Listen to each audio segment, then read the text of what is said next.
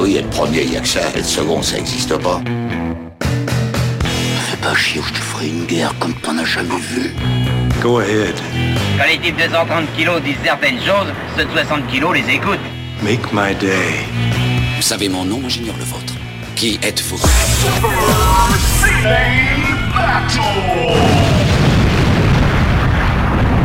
Le second, c'est un con. Super Ciné Battle, c'est le podcast où nous établissons le classement ultime du cinéma.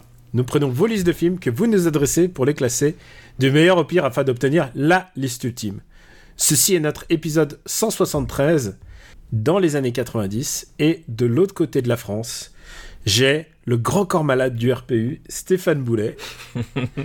Hello papa, comment ça va? Dis-moi je voudrais faire un slam pour le marbre, je voudrais faire un slam pour tous les films qui sont en bas de la liste. Euh, oui, ça va. Alors, je veux pas, je veux pas spoiler After Eight, mais je travaille. À... Tu sais que mon imitation de corps, Grand Corps Malade est pas mal. Ouais, je sais, je sais. Euh, non, oui, pourquoi tu m'appelles Grand Corps Malade? Parce que... Parce que Steph, je sais que tu es dans l'éducation nationale, alors j'espère que tu n'as pas une douleur à l'âne tu vois, tu vois. Voilà, oui, oui, oui. je, pense que... haute, volée, haute volée. Je, pense que tu pourrais prendre peut-être un auteur éventuellement. alors non, alors là, j'ai fait deux, têtes, hein. et, je sais pas ce qui. sans, vouloir te vexer, ça s'est senti un petit peu. Voilà. euh, voilà, on a vu que c'était spontané en tout cas. Oui, oui, voilà, c'est ça l'important.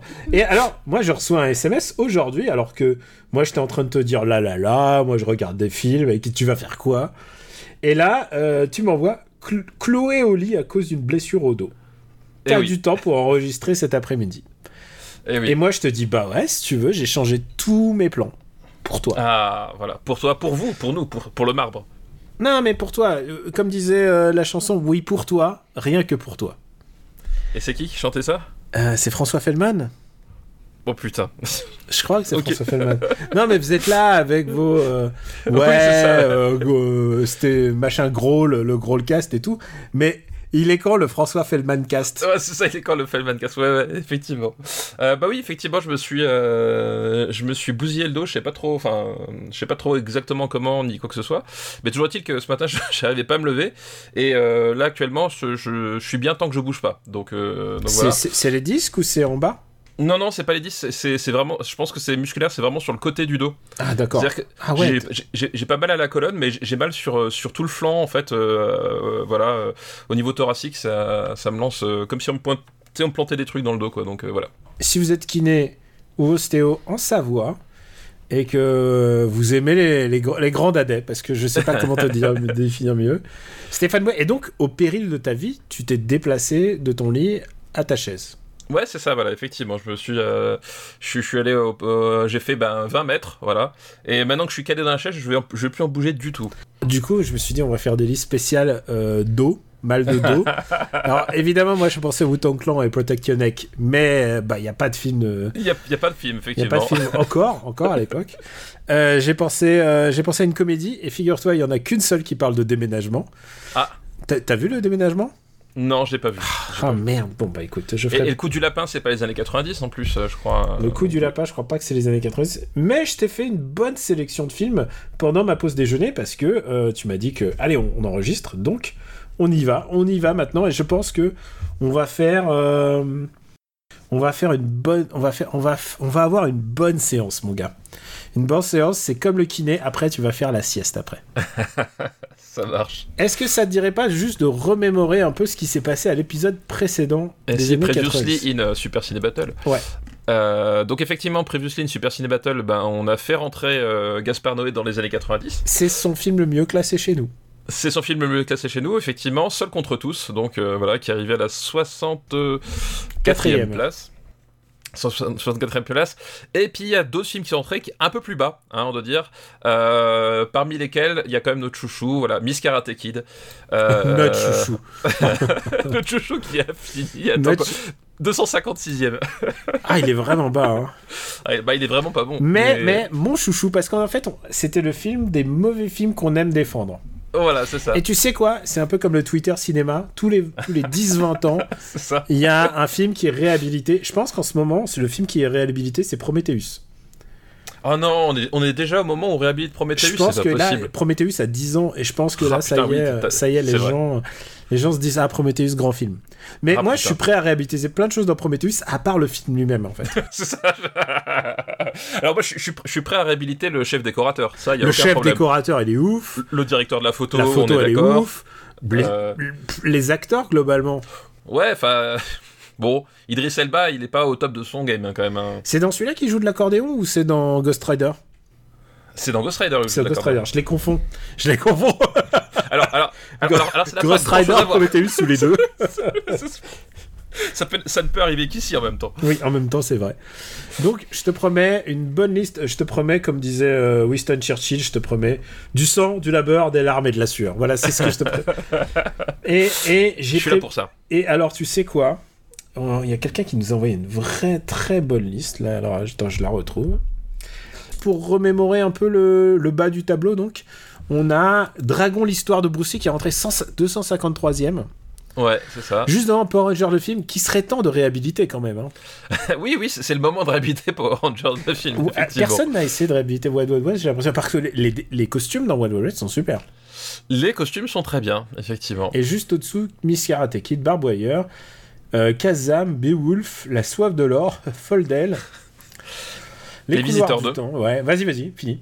Euh, les visiteurs 2, la course aux jouets, euh, Un amour de sorcière, Homme-femme mode d'emploi, Flubber, le Cobaye 2, et oui, euh, La ligne verte, qui est, euh, qui est antépénultième de ce classement, puisque derrière il y a Chapeau melon et bottes de cuir, et Quasimodo del Paris pour fermer la marche. J'aimerais bien qu'il y ait des gens qui, qui tombent sur Chapeau melon et bottes de cuir en VO, puisque c'est Avengers et qui se disent Hey Ah oui, c'est vrai, c'est Et vrai. qui se disent Hey, putain, il y a un film du MCU qu'on connaît pas et qui voit tout d'un coup Sean Connery en kilt. Et. et puis en haut, bien sûr, Anabi, The Blade, Pulp Fiction, Fargo, Impitoyable, Perfect Blue, The Mission, euh, L'Armée des Douze Singes, Starship Trooper et Ghost in the Shell. Ça n'a pas bougé depuis l'épisode 134 quand même. notre- C'est ça, effectivement. Dernière entrée, effectivement, euh, Starship Troopers à la 9ème place. Et même, j'ai envie de te dire, dans les 40 premiers, il y en a pas beaucoup qui sont entrés, quoi. Ouais, c'est effectivement, bah, le, le dernière entrée, c'est au, nom de, au, au nom du père, 137, tu vois. 130 137, ouais, et Man on the Moon. Épisode, épisode 137, évidemment. Ouais, Ouais, ouais, évidemment. C'est dur de rentrer dans le top 50 là quand même. hein. ouais, ouais, il y a- il y, a- il y a- il y a plutôt du bon cinéma, on va dire. Voilà. Bah écoute, on va essayer. Je vais essayer de. De. Bouleverser les choses, c'est ça Ah, on va voir, on va voir. Alors, écoute, c'est. euh, on va commencer par une liste qui nous est envoyée. Alors attention, je sais pas son nom. Euh, j'ai pas son nom en fait. Euh, son nom c'est AM. Enfin, son mail c'est AM. On va dire qu'il s'appelle Antoine. Antoine, euh, An- Antoine Marie, je ne sais pas. Antoine. Antoine. Non, moi j'ai son nom de famille, mais comme il me l'a pas précisé ni en signature ni rien, je dis Ah Antoine. oui, voilà, effectivement. Et il m'a envoyé une li- très très bonne liste dont je vais, je vais en réutiliser plusieurs, plusieurs fois. Oula, c'est-à-dire? C'est-à-dire, il y a des films genre. Tu sais quoi, je regarde notre liste, de, notre liste de devoirs de vacances, il y a des choses à compléter. D'accord, ok. Et, euh, et je pense que tu sais ce qu'il te fallait en fait pour toi. C'est un peu de sport. C'est qu'il faut te remettre au sport. Ah oui, oui, oui, bah oui. Bah tu sais que c'est sans doute en me remettant au sport que je me suis blessé. Hein. Oui. c'est c'est- c'est ça Eh, mais comme disait Churchill, qui te promettait du sang de la sueur, il disait no sport, évidemment. Ouais, exactement. Eh, Mais tu sais qui te promet du sport? Il y a le youtubeur là, tu sais, avec les gros muscles là, qui, Ah oui, Thibaut InShape. oui. Ouais, qui a dit. Ah, quel, quel débile. Ah oui, le- Bon, ouais, désolé, Sa- hein, le, sa- ce sa podcast... vidéo hein. où il, dit au dépressif qu'il faut qu'il se bouge, euh, qu'il. euh, Eh, il voilà. suffit de faire du sport une fois par jour et ça va. Ouais, Ah bah, c'est sûr, si t'as pas apporté ton cerveau, tout va bien. hein. Oui, oui, non, effectivement, ouais. Bref. Bon, allez, euh, on va pas, on va pas bâcher les youtubeurs non plus. Écoute, c'est une, une liste, alors j'ai vraiment choisi pour toi, hein, qui s'appelle Après ça, on peut mourir tranquille. Enfin, le plus tard possible, mais on peut. Est-ce que tu vois la référence ou pas? Euh, comme ça, ça me dit vaguement quelque chose, mais je n'en retrouverai pas. Euh, C'est une phrase que prononce Thierry Roland. Le Ah oui, exact, soir oui, de la finale. Le, le soir de la finale. Oui, oui, Le soir de exact, la finale, et exact. après on peut mourir tranquille. Enfin, le plus tard possible, mais on peut. C'est vrai. Enfin, vrai. je sais pas, je crois que mais on peut, c'est pas, dans la phrase. Mais... Mais effectivement, le plus tard possible, oui, tout à fait. Exact. C'est une liste consacrée à ton sport préféré, le football. Oui, bah oui, du coup, voilà. Est-ce que tu as vu ce film de Dominique Farrugia qui s'appelle Delphine 1, Yvan 0 Euh, Delphine 1, Yvan 0. Oui, je l'ai vu. Un- Par contre, j'ai pas un souvenir. euh, Est-ce que tu veux le revoir ou est-ce que tu.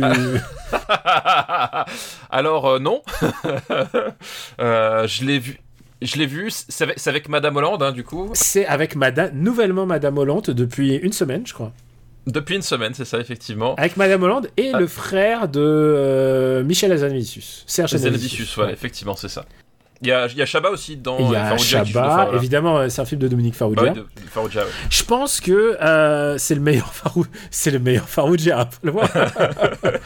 Euh, c'est le problème de Dominique Farrugia, c'est que ça ça a jamais été euh, ça a jamais été super en fait, malheureusement. Bah non, non, bah après, oui, il avait, euh, il avait, il avait un talent comique, mais bon, après, de là en faire un réalisateur, c'est pas forcément euh, un transfert qui se, fait, euh, qui se fait tout seul, on va dire. Voilà, il a pas le talent d'un Chabat pour ça. Ça c'est le premier film, euh, donc c'est le premier film de donc de Dominique Farrugia. Est-ce que tu veux qu'on le classe quand même ou pas? Oui, Moi, oui, je, oui, oui. je oui, me je- souviens, ouais, pour en être débarrassé, c'est ça? C'est ça, exactement. Écoute, je me souviens plus des tenants et des aboutissants. Par contre, je me souviens d'un détail important, c'est que c'est un film commenté. Oui, bah c'est ça le truc, oui, c'est c'est qu'effectivement. euh, c'est le- commenté par Thierry Roland et Jean-Michel Larquet. Et Jean-Michel Larquet. Et voilà, et le le euh, le, le, le, pitch, c'est qu'effectivement, donc euh, Delphine et Yvan, donc le, le couple qui est au, au cœur de l'intrigue, en leur, fait, première euh, année, leur première année de... de vie commune. De vie commune, ouais. Voilà, de vraie vie commune, c'est-à-dire ils sont, ils sont ensemble et là ils décident de s'installer ensemble. Euh, et du coup, on assiste à ce, ce, ce moment qui est euh, bah, après, euh, euh, voilà, qu'est-ce que c'est de construire une vie euh, à, à- à deux et de faire des, bah, du coup des concessions parce que euh, forcément, c'est plus notre, enfin c'est plus mon territoire, c'est territoire quoi. Voilà, et puis donc, euh, qu'est-ce que c'est les soirées télé euh, Qu'est-ce que c'est les bidules euh, Qu'est-ce que c'est le... Qu'est-ce que c'est la vie avec les amis qu'on reçoit et, et voilà, c'est une vie de couple. Est-ce que, en tant que rom-com, est-ce que tu trouves que ça fonctionnait Est-ce que tu as des souvenirs ou pas ou tu... Ouais, j'ai- des souvenirs. Je euh, trouve que ça fonctionnait pas en tant que rom-com, en fait. Bah, disons que oui, je, je- moi je trouvais que c'est, bah, le, le euh, disons que le, le- comment dire, il y avait, il y avait ce fameux gimmick donc du, euh, du match, hein, voilà, parce que Oh c'est, là là là là, quel beau but Voilà, il y avait le gimmick du match parce que c'est un peu l'idée. En, en plus, les les, euh, les les copains de du euh, de Ivan, donc euh, dans le- parmi lesquels il y a Farouja, sont quand même aussi un peu un peu gé- généralement des, des, des gros cons un peu un peu machistes, etc. Puis qui se foutent un peu de sa gueule, euh, voilà. Il y a Donc, y avait- Lionel Abelansky, notamment. Ah oui, exactement. Je, je m'en serais pas souvenu. Ah mais non, mais il y a tous Mais- les potes, il y a tous les potos. Mais hein. voilà, mais mais il y a cette idée qu'effectivement le, le, le, le, la situation est de toute façon montée en combat par par ces potes là et par ce type là qui s'est trouvé sa place et qui se fait charrier par ces mecs parce que voilà il pense qu'il est pas à la hauteur etc. Donc euh, voilà et effectivement je trouvais qu'en en tant que rom-com bon euh, c'était pas c'était pas ouf et que ça s'accrochait beaucoup à cette espèce de gimmick avec voilà avec des personnages que t'as que t'as parfois un peu envie de baffer et que Moi, je trouve que déjà narrativement, c'est toujours un peu compliqué la rom-com de. On se rencontre au début et ensuite on élabore une histoire après. Je trouvais que ça fonctionnait bien avec une rom-com d'ailleurs que je crois que j'avais recommandé. Euh, c'est une rom-com Netflix qui s'appelle The Lovebirds avec Kumal Nanjiani et Issa Rae. Et- oui ça te dit quelque chose oui le, tu, me Et effectivement, le début, c'est ils se rencontrent et c'est genre vraiment la première rencontre, c'est les deux premières minutes et après, on se retrouve au moment de la rupture euh, cinq ans plus tard et là. euh, il se passe un truc, genre ils écrasent un mec en vélo, enfin il y a, et tout d'un coup, a- et tout d'un coup, je crois qu'il y a des, il y a des mafieux russes qui sont impliqués, enfin genre ça devient une course poursuite. Très très très très bonne rom-com, hein. Euh, Kumal Nanjiani, Zarei, Kumal Nanjiani qui, quand- qui se fait limite une une carrière un peu particulière puisque il était euh, dans Eternals, euh, il est dans Obi-Wan Kenobi. toujours pas regardé Toujours pas regardé, bah écoute. Non. Accroche-toi, mon gars. Ouais, les, les retours sont pas exceptionnels, on va dire. Donc euh, j'ai quoi un peu ba- peur. Baisse tes attentes de ouf et peut-être que. non, mais Ça non, mais vraiment baisse, baisse, baisse, baisse. Mais encore plus bas. Non, t- euh, es Non, encore plus Voilà, bas. voilà. Et tu sais quoi, peut-être que sur un malaise, ça, tu peux te divertir. Mais bon, bref, j'aime bien cette comédie-là. Et là, je trouve qu'il n'y a pas. Moi, si le seul ca- le, tru- le truc qui accroche, c'est euh, Thierry Roland et Jean-Michel Arquet, c'est un vrai problème. Et alors, c'est pas que j'ai un problème avec ces deux-là, je suis sûr que c'est. euh, Enfin, je, je les ai entendus des, des milliers de fois parce que euh, quand il y avait le foot à la télé, euh, et moi, j'étais pas un vrai footeux, mais par contre, j'étais un footeux. Casus, c'est-à-dire quand il y avait le foot à la télé chez des gens, je regardais, tu vois. Ouais, t'avais pas le choix, sinon t'avais pas d'habits en fait. Non, ça ouais, où je regardais la Coupe du Monde, donc forcément on sortait Jean-Michel Arquet et Thierry Roland. Mais et peut-être qu'ils sont, ils étaient des bons commentateurs, mais alors ils sont pas très bons acteurs, ils sont pas très bons à lire des textes en fait. Non, ils sont pas très, très bons Si acteurs. tu, si tu regardes le film aujourd'hui, c'est catastrophique quand même. Bah, surtout, le, le truc, c'est qu'en fait, tu t'aperçois vite que le, le gimmick, en fait, il est pas si intéressant que ça en fait. Hein. Euh, globalement, euh, bon, les parce qu'en plus le il y, a un côté euh, très banal dans l'histoire, donc tu vois, t'as l'impression qu'en fait ils ont rajouté ça pour donner du relief à l'histoire qui en avait pas à la base en fait. Et je trouve que c'est ça en fait le, problème du film, c'est que c'est pas un film qui est très intéressant de base. Et donc ouais, t'es content effectivement d'avoir Larquet et Roland qui étaient vraiment des, personnages médiatiques ultra connus. Et j'étais pas très content moi. Bah, le truc, c'est qu'en fait, tu les connaissais forcément, même moi qui suivais pas du tout le foot. Voilà, et, même moi qui suivais pas le foot, ou dans ma famille, personne ne regarde le, le, foot, euh, je savais qui c'était, je connaissais leur voix, tu vois ce que je veux dire Il y avait un côté. Voilà, Thierry, tout ça. il, y avait, il y avait un côté curiosité, mais en fait, j'ai l'impression que c'est juste. Enfin, en tout cas, ça tourne à une espèce d'excuse pour donner une histoire qui est pas très intéressante, et surtout, moi, ce que je me souviens, c'est que c'était vraiment. Euh, filmé, euh, mais pire qu'un téléfilm France 3 Région des années 90, quoi. C'est-à-dire que dans mon souvenir, c'était. Euh, c'était vraiment le, truc avec euh, aucune direction de la photo, une caméra qui, qui filme les acteurs et qui euh, limite leur, leur cours après parce qu'ils sortent du champ alors que c'était pas prévu. Enfin, tu sais, il y a vraiment ce côté-là, cette espèce de de, de, mise en scène qui fonctionne pas du tout. Enfin, c'était vraiment très très laid. Quatre personnes à, la photo de ce film quand même. Quatre personnes, ouais, Dont, dont, trois qui ont abandonné, c'est pas possible. Mm. Quoi. Et, et, et, alors, le scénario est co-signé à Michel Azanavicius. Hein. Ah oui. Avec Dominique Farrugia. Oui, parce Alors, je suis sur le staff. La, team Canal Plus. voilà, c'est la team. Euh, la team. Bah, il réalisait des trucs, des sketchs pour eux. Euh. Voilà, exactement. C'était l'ordre logique des choses. Hein, et, je pense qu'il y a un peu de facilité, quoi. Parce qu'à l'époque, tout à fait Thierry, c'était vraiment le le, gimmick qu'on entendait dans les guignols, il y avait un truc vraiment d'opportunisme commercial. Et je pense que ça a dû fonctionner à cause de ça. Hein. Je connais pas les. oui, oui, oui, sans doute. Oui, sans doute. Ouais. Mm. Bah, je pense que c'était bien. Enfin, c'était bien calculé parce que voilà, on est dans les années 90. C'est quand même le moment où les nuls, c'était encore quelque chose relativement actualité. Alors, je sais plus s'ils étaient encore en, en, activité à ce moment-là ou pas. Là, plus là. Mais plus là. Mais bon, tu avais eu la Cité de la Peur avant. Enfin, voilà, c'était quand même des, des, des, des mecs qui, qui, pesaient. Euh, l'esprit canal, ça voulait dire encore quelque chose à cette époque-là. Et bah, tu, tu rajoutes euh, Roland Larquet, effectivement. Enfin, en tout cas, tu as suffisamment d'ingrédients pour qu'au moins on, on, parle du film. Après, je sais pas si les gens sont allés le voir. Et j'ai un autre problème, c'est que Thierry Roland, en fait, genre, bon, évidemment, euh, c'est je juge pas, mais je l'associe vraiment à aux, aux, sorties racistes qu'il faisait, en fait. Bah, il y a, un côté euh, tonton raciste euh, complètement bourré quoi chez lui. Alors évidemment, il n'y a pas ça dans le film. Hein. Ah, tu m'étonnes, non, non, c'est contrôlé. mais ce que je veux dire, c'est que son héritage, ça reste quand même un mec qui disait régulièrement des trucs. Euh, bah, en, même temps, j'ai envie de te dire, c'est ce qui faisait aussi sa popularité à l'époque, puisqu'il avait quand même, il, avait ce, ce, côté un peu France profonde, proche des gens en fait. C'est-à-dire qu'effectivement, il y avait ce côté. Il avait ce côté euh, mec bourré en banquet, quoi. Bah ouais, il, avait ce côté. Bah, il avait, bah, et je pense que pour euh, pour le, foot qui est qui est le sport le plus populaire en France, et quand je dis populaire, c'est vraiment en termes de, de nombre de pratiquants, de nombre de gens qui suivent, puis même en termes de classe sociale. C'est-à-dire qu'effectivement, c'est un sport qui parle aux, classes sociales euh, cataloguées comme populaires, il avait ce côté effectivement proche de, c'est-à-dire effectivement, euh, il, il, avait pas cette image que pouvaient avoir d'autres gens de la télévision, quoi que ce soit. Donc, et effectivement, je, à cette époque-là, en tout cas, le, le, franc parler, comme on pouvait le dire, et les sorties euh, limite, voire carrément racistes, parce qu'il y en a eu certaines ah, où il n'y avait pas trop d'ambiguïté. Il y en hein. a eu des dizaines et des. Enfin, je me souviens ah. de le tir de Bédouin. Euh, et je me souviens de. Ça faisait, ça, faisait, partie du package en fait. Hein, je me souviens. Euh, attends, il avait dit ce, ce match aurait mérité mieux qu'un un arbitre marocain. Enfin, tu vois, enfin, genre. Ah, voilà, putain, c'était. C'était une certaine époque, c'était une certaine vision et de puis la quand, France. Et puis quand il y avait un match euh, avec qui impliquait la Corée, alors de toute manière, c'était les blagues sur le fait qu'on les reconnaît pas. Ah, c'était tout le temps ça, quoi. Et du coup je pense que là, le film est en 96. Je crois qu'il est encore. Il est un... Je sais pas s'il était déjà genre euh, s'il avait trouvé sa forme finale de tonton raciste quoi. Mais euh, mais moi moi j'ai jamais associé ça. J'ai jamais associé sa voix au plaisir d'écouter du foot bah, moi j'aime pas, pas le foot donc forcément non. Hmm. mais bon voilà c'est bon, accroche-toi parce que les autres listes hein, c'est du foot. Euh, alors je regarde la liste des du cast il y a Alain Chabat Dominique Farrugia Lionel Belansky Amélie Pic Thierry Roland Jean-Michel Arquet Daniel Russo forcément dans les bons coups Chantal Lobby euh, Yvan Attal, euh, Thierry Beccaro, Gustave de Kervern, enfin vraiment, c'est. Ah bah oui, il y a Kervern aussi. Il y a bah Séverine Ferrer. Est-ce que tu te souviens de Séverine Ferrer? Oui, je me souviens de Séverine Ferrer. La présentatrice de Fan 2, figure-toi. Fan 2, ouais, ouais, Je sais pas pourquoi je me souviens d'elle, mais effectivement. Parce je que t'étais amoureux d'elle, évidemment. Euh, bah, J'étais déjà pas à l'âge où ça, ça m'était passé, non Parce que c'est assez tard, non ça Bah, elle est de ou alors- 77, mais euh, ouais, euh, je crois que Fan 2 c'était 96, 90, c'était pile ces Ouais, années-là. C'était ouais, c'était peut-être plus le moment euh, pour que je Mm. peux- pour que j'en tombe amoureux, mais je m'en je m'en souviens en tout cas. Bon, écoute, je, je- je vais essayer de trouver une liste où tu tombes vraiment. Euh, je vais dire un truc, j'aime pas ce film.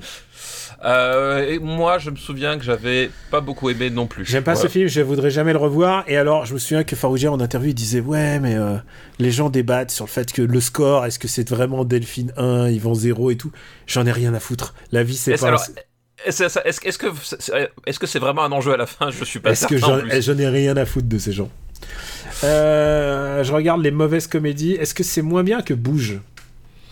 Euh, je pense que je préfère quand même ça à Bouge. Où est-ce qu'on a mis Bouge? Bouge et sous Highlanders 3. Ah oui, je pense que c'est mieux, mais je préfère Junior, tu vois. Je préfère Junior et je crois que je préfère Postman aussi. Euh, je bah, préfère écoute- Highlander 3 et.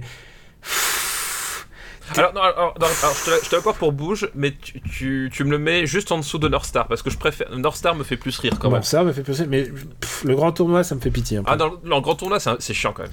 Allez, Delphine 1. Le, le- le vrai problème grand tournoi, c'est que c'est- quand même un, un film avec Jean-Claude Van Damme qui est chiant. Et ça, ça c'est un truc qu'on peut pas tolérer ici, tu vois. Ouais. veux Bizarrement, dire, moment. beaucoup de gens nous avaient demandé ce film-là. Le grand tournoi? Non, euh, Delphine Ah, 1, ils vont Del- 0. Ah ouais, bah, peut-être. Enfin, il, euh, il Peut-être re- il revenait assez souvent, j'ai l'impression. Peut-être qu'ils savent qu'on est des vrais fans de foot ici. Hein, tu Ouais, vois, non, mais genre, moi, je, eh, je me suis dit, on va te sortir de. Tu vas sortir de John ta zone- McEnroe, tout ça, enfin tous les joueurs de l'époque, euh, on les adore. Eh, mais on a des, des- des listes avec du tennis, hein, n'oublie pas.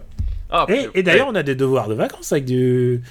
c'est vrai? Ah, Ben oui, il y a le documentaire sur euh, justement sur John McEnroe et Ivan Lendl, Ah oui, exact. exact. qui est super bien en l'occurrence. Ah bah j'imagine, oui. Tu sais que j'ai vu mon premier match à Roland Garros, c'est un cadeau d'anniversaire qu'on m'a fait. Ah, t'es euh, sur place et tout? Sur place, c'est tout. Alors, Dis-moi que c'était- le Djokovic-Nadal. Euh, Non, mieux. La finale? Non, c'était euh, Nadal et un russe qui, s'appelle Zverev. Enfin, un Ah. russe, non, pardon, un allemand qui s'appelle Zverev. Et c'était. Ça a duré 3 heures les deux premiers sets, jusqu'à ce qu'il y en ait un qui, se- qui, se, qui se pète la cheville. Ah putain, dommage. et alors, putain, ça, dommage, oui, mais on a eu 3 heures de tennis quand même. Ah oui, bah Pour oui, même bah pas ça- de set. J'ai jamais. Honnêtement, les gens sortaient en disant j'ai jamais vu un niveau de tennis comme ça. Pour plein de gens, c'était le match de leur life. Et il s'est arrêté. Alors, c'est cool parce Enfin, c'est pas cool, mais j'avais un rendez-vous après, donc. Ça s'est- m'a arrangé. ça s'est goupillé. Franchement, j'aurais pu rester encore une heure, mais, mais là, ça s'est bien goupillé. Mais ce que je veux dire, c'est que j'ai vu le match de ma life. Ouais, j'ai vu. Eh le- bah écoute, ça c'est cool. C'était, euh, c'était une bonne expérience. Et en fait, moi, j'aime bien le tennis, par contre. J'aime bien regarder le tennis. J'aime bien le tennis aussi, ouais. Ouais. Et j'aime bien de temps en temps taper à la balle.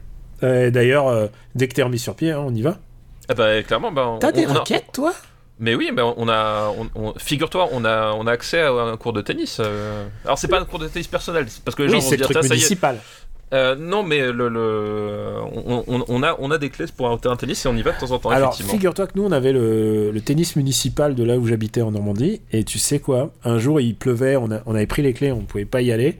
Et ce qu'on a fait, on est allé faire une copie des clés et on a pu y aller quand on voulait. Ah, on était des gros, alors dé- ça, des gros délinquants. Ouais, ça, ça c'est de la délinquance à l'état pur. C'est clair. Deuxième film, alors je ne l'ai pas vu. Et je pense que je le rajoute tout de suite à la liste. euh, Je Ah sais. bah oui, de toute façon, si tu l'as pas vu, il, va, il y va. Euh, c'est un film euh, qui s'appelle Le Ballon d'Or. C'est un film euh, franco-guinéen. Ah, bah non, j'ai pas, j'ai pas vu du tout. Alors ça, Non. le ballon d'or. Film, je regarde. Est-ce que, est-ce que ça existe en, en VOD Euh, c'est quoi de la fiction ou c'est un. franco-guinéen. euh, c'est basé sur un joueur qui a vraiment existé. Mais, et c'est sur un mec qui a- n'a pas 13 ans et qui devient, euh, qui devient un super dieu du foot. Ah, il est disponible assez facilement en VOD. Sur, je le vois sur Orange, sur Première Max qu'on n'a pas, Univers Ciné on n'a pas. Enfin, et sur Canal Plus VOD. Donc oui, il est, il est accessible. Ouais, ouais, non, c'est pas. c'est- Ça a l'air. Et tu sais quoi, ça a l'air. Moi, j'aime bien ça. Ça, ça, ça a l'air bien. Donc, je lance, je mets Ça a l'air d'être une histoire feel good. le. Ouais, bah oui, bien sûr. Ballon d'or. Et alors, moi, je suis sur la nouvelle liste de notre nouveau devoir de vacances. Qu'est-ce que c'est bien? Qu'est-ce que c'est pratique? Qu'est-ce que c'est pratique? Genre, je mets la date et ça va le mettre automatiquement. Je mets la date 94 et paf C'est Et- la tribu à Et la bonne. paf euh, Et paf, c'est tellement bien. Et le dernier film, je l'ai vu, mais alors, je sais pas si tu l'as vu. Dis-moi. Et c'est un documentaire qui a été diffusé à la télé. Oula. Euh, les yeux dans les bleus Bien vu. En 98. J'allais dire en 98, mais tu l'aurais vu. Les yeux dans les bleus. Tu l'as vu? Euh, Oui, oui, je l'ai vu, les, les yeux dans les bleus. Alors, qu'est-ce que t'en as pensé? Attends, est-ce qu'on va resituer le contexte ou pas? Bah, alors, Parce les yeux dans les... il y a des plus jeunes, ils savent pas ce que c'est. Hein. les yeux dans les bleus, c'est le documentaire en fait euh, en immersion avec euh, l'équipe de France Mm. bah, lors de leur victoire de 98. Sauf qu'évidemment, à la base, ils quand ils ont commencé à, à- à lancer ce, ce- cette espèce de making of de la victoire, euh, forcément, voilà, l'issue n'était pas du tout garantie, hein, parce que le, c'était, pas forcément l'équipe qu'on attendait Bah ouais. à ce niveau-là. C'était l'équipe d'Aimé Jacquet à l'époque. L'ép- L'équipe d'Aimé Et Jacquet, Aimé Jacquet effectivement. était détesté dans toute la France pour fuck knows reason parce que les gens détestent les entraîneurs, quoi.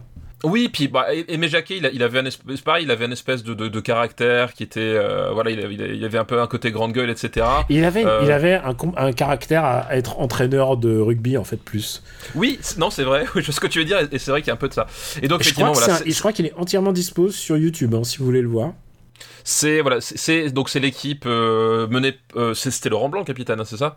Euh, C'était Laurent Blanc. Ah, donc c'est donc c'est les classicos, donc c'est Laurent Blanc, mais c'est l'équipe Zidane, avec Zidane, Thierry, Thierry Henry jeune, mais il y avait Didier Deschamps, Didier Deschamps, Marcel de Sailly, Barthès, Barthès et, et les et, et euh, Lisa Razou, Emmanuel Petit, euh, Pires, Robert Pires que Pouillot adore particulièrement, euh, Lilian Thuram. Oui, c'est vrai, exact. Donc tous Ouais, ces gens qui sont devenus des stars après. euh, qui sont devenus des légendes, voilà. Bernard Lama, Stéphane Guivarch, Dugarry. Euh. Dugarry, Dugarry, je crois qu'il continue une carrière de commentateur. Alors, il continue. il- Donc, je suis désolé, je vais resituer parfois des trucs, mais euh, il, continue, il a une carrière de un peu commentateur, euh, tu vois, un peu grande gueule. Et je l'ai entendu à un moment où il dit ouais non mais tout ce que fait Zidane je le faisais. Non. Alors, alors, alors, bon, alors t'as pas eu ta piqûre de modestie mon gars. Et il y Ah, avait Yuri bon, aussi. Euh, oui, exact. Le grand exact. Yuri Djurkaeff, donc le Snake, euh, qui était euh, le fils d'un ancien international aussi. Et je le connais bien parce que parce qu'il est arménien et comme je me suis je me suis beaucoup intéressé à, à la diaspora arménienne, en- enfin beaucoup. Je me suis intéressé à la diaspora arménienne en, en France, donc forcément tu, tu connais Yuri Djurkaeff au moins et euh, Aznavour, tu vois. Enfin, Oui, oui, c'est ça, effectivement, ouais. Et, euh, Et André Manoukian. et André Manoukian, tu as C'est- pas... C'est c'est les trois que tu connais généralement. Et il y a Franck Leboeuf aussi pour ses, pour ses pubs de d'hamburgers. Mais ça, c'est, on va dire que c'est un peu avant qu'ils deviennent des grosses stars quand même. Bah, alors, en fait, là, l'intérêt, c'est qu'effectivement, euh, quand il, quand il euh, démarre ce documentaire et quand la Coupe du Monde démarre, alors la Coupe du Monde en France, organisée en France, c'est aussi ça la beauté de la chose, c'est qu'effectivement, Ah, c'est ça pas... s'appelle acheter sa Coupe du Monde. hein. Oui, oui, c'est ça. Euh, les, les gens veulent pas le reconnaître, mais en général, quand tu, quand tu joues sur ton terrain, t'as as plus de 100. Tu sais, c'est genre le bonus RPG. C'est comme si t'avais acheté le DLC d'avoir plus d'XP. oui, c'est ça. C'est genre, euh, ouais, ok, d'accord. Bah, tu sais, tu sais que c'est pour ça que, c'est entre autres pour ça que justement NBA, ils ont, ils ont le format des playoffs Oui. qui oblige chaque équipe à jouer au moins deux, deux fois sur leur, enfin, au moins une fois ou deux sur leur, sur leur propre terrain. Comme ça, l'avantage du terrain est, est- est, on va dire, a priori plus Plus dilué. Bon, relatif, ouais. Voilà, plus relatif. Euh, donc voilà, mais donc l'équipe de France faisait pas forcément partie des, des- des grandes grandes favorites parce que c'était c'était le Brésil de de Ronaldo, c'est ça qu'ils ont affronté C'était en le finale. Brésil de Ronaldo, mais euh, Voilà. mais il y avait il y a Leonardo qui jouait encore. Enfin, enfin vraiment, il y avait c'était une c'était une super équipe du Brésil. hein. Euh, oui, oui, non, oui, oui, oui, c'était ça. C'était effectivement l'équipe favorite dans mon souvenir et que qu'ils ont tapé en finale, mais après ils ont pas eu un, un parcours de, de tout repos. hein. Ils ont eu des, enfin non, ils ont pas eu l'Allemagne quand même à se taper parce qu'en général ils l'auraient perdu. Ça, le, le- foot est un sport qui joue à 11 à la fin, c'est l'Allemagne qui gagne. Eh ben, à chaque fois, la France se faisait taper en demi-finale. hein, je te rappelle, hein. c'est c'est une règle. C'est une règle. Et là, en demi-finale, ils se prennent la Croatie. C'est la Croatie, je m'en souviens. Et, ouais. euh, et dont les fameux buts de de Lilian Thuram qui a, qui a marqué trois buts en sa carrière. Voilà, et c'était le fameux moment où, Thuram, après, après le but, il, il- il reste un instant au milieu Oui. du terrain sans, sans croire ce qu'il vient de faire en fait. Sans croire ce qu'il vient de faire, un, mouvement, un mouvement qui va être reproduit par un comédien dans le film La Plage. Ah oui, exact. Guillaume Canet, il, fait, Canet, il vrai, fait Thuram à la fin. Il Bref, finit- ouais. euh, Bref. Et euh, tout ça pour dire, si je m'en souviens aussi, bien, c'est qu'effectivement, il y avait une vraie ferveur quand même à, à l'époque 98, et parce que j'ai vu justement ce documentaire, et que euh, au-delà même de, de ma non-affection pour le, pour le football en tant que sport et en tant que phénomène social, euh, ben, en fait, c'est un super docu. le docu est pas. Alors, il est pas mal. Je trouve tant, quand même, et surtout parce qu'il y a une victoire en fait, je le trouve un tout petit peu niais. Bah, il est un petit peu et en même temps, euh, et en même temps, ce, je trouve ce qui est intéressant, c'est qu'avec ce, c'est qu'avec ce groupe-là, euh, euh, voilà, enfin, on, on, on, était sur sur sur des joueurs justement qui n'étaient pas des, des méga stars à l'époque. C'est-à-dire qu'une une fois qu'ils ont gagné la Coupe du Monde, euh, qu'ils ont gagné la Coupe d'Europe, après en, en, en 2000, euh, tout le monde s'arrachait les, tout le monde s'arrachait Zidane, etc. Machin. C'est devenu d'autres personnes presque. Ouais. Voilà, c'est devenu d'autres personnes. Mais il faut voir que quand ils démarrent cette Coupe du Monde, ils n'avaient pas ce statut-là en fait. voilà, et justement, ils, ils, ils tombent en finale contre les méga stars de l'époque, etc. Et c'est ça qui rend l'aventure bulle parce qu'effectivement, ils, défont l'équipe que, euh, que personne n'imaginait euh, prenable, etc. Enfin bref. Et, et, je trouve ce qui est intéressant, c'est qu'il y a vraiment ce, côté justement un peu, euh, et ben, un peu miracle du, du, truc, c'est-à-dire que c'est un, un, un, groupe qui réussit parce que euh, parce qu'ils ont réussi à, avancer en tant que groupe. Et je trouve c'est c'est ça que montre finalement bien le, le, le, film, c'est que euh, c'est la construction du groupe, c'est l'entente, euh, voilà, c'est bah, les coups de sang des Méjaquets évidemment, euh, mais cette espèce de, de, de, solidarité qui fait qu'à un moment donné justement, bah, tu vas avoir un Lilian Thuram qui va saisir une opportunité alors qu'effectivement euh, bah, c'est pas du tout un scoreur, t'as Emmanuel Petit qui d'un seul coup va, va marquer le but de sa vie au moment le, plus le plus important. Enfin voilà, t'as vraiment ce côté euh, presque un, un peu un, un, peu magique qui s'emboîte, un espèce de voilà. Et puis il y a des, un peu de revanche parce que Dugarry, il se faisait vanner et Dugarry, il ouvre, il ouvre le score au premier match de l'équipe de France alors que ils étaient tous, ils faisaient tous dans leur culotte quoi. En plus, ils jouaient, voilà. à, ils jouaient à Marseille en plus si je me souviens. Donc, euh, donc euh, voilà, ouais, donc, non non vraiment, il y, y, y, a un truc, il y a un truc de revanche qui est pas mal. Plus, il y a, y a, y a, y a un truc, un peu niais, mais en, mais en même temps, euh, en même temps, c'est, on va dire, le jeu de ce genre de documentaire, parce qu'effectivement, tu l'as dit, c'est le documentaire sur une victoire qui sort. Euh, Trois bah, mois qui sort... après. Non, un ça. mois, un mois après. Ça un été, mois après, voilà. Ça a été qui monté so... à la, à, rapide, hein. Ouais, qui, qui, sort dans la foulée parce qu'il faut profiter du moment. Euh, donc évidemment, il y, y, a ce côté-là, et c'est toujours un peu le, euh, le, le, le, piège des, des, des docus sans recul, en fait. C'est un documentaire sans véritable recul, effectivement. Ouais, le, On... le mec est littéralement amoureux des, des joueurs. Hein. Voilà, le mec est amoureux des joueurs. Mais en même temps, enfin, je trouve que tu, tu, tu peux comprendre le truc. C'est-à-dire qu'effectivement, euh, ce qu'a déclenché cette équipe de France-là, en 98, euh, ça transcendait le football. Enfin, il y, y, a vraiment de cet esprit-là, en fait. Il hein. y a vraiment quelque chose à un moment donné pendant. C'était euh, la France de Lionel Jospin, quoi. C'était la France de Lionel Jospin, effectivement. de Chirac Jospin. de Chirac Jospin. Non, mais ça, la France de la cohabitation. C'est ça, la France de la cohabitation. C'est une France heureuse. Ça, c'est un appel que tu lances, peut-être. Euh... trop tard, parce que du coup, on va être publié après les législatives. oui.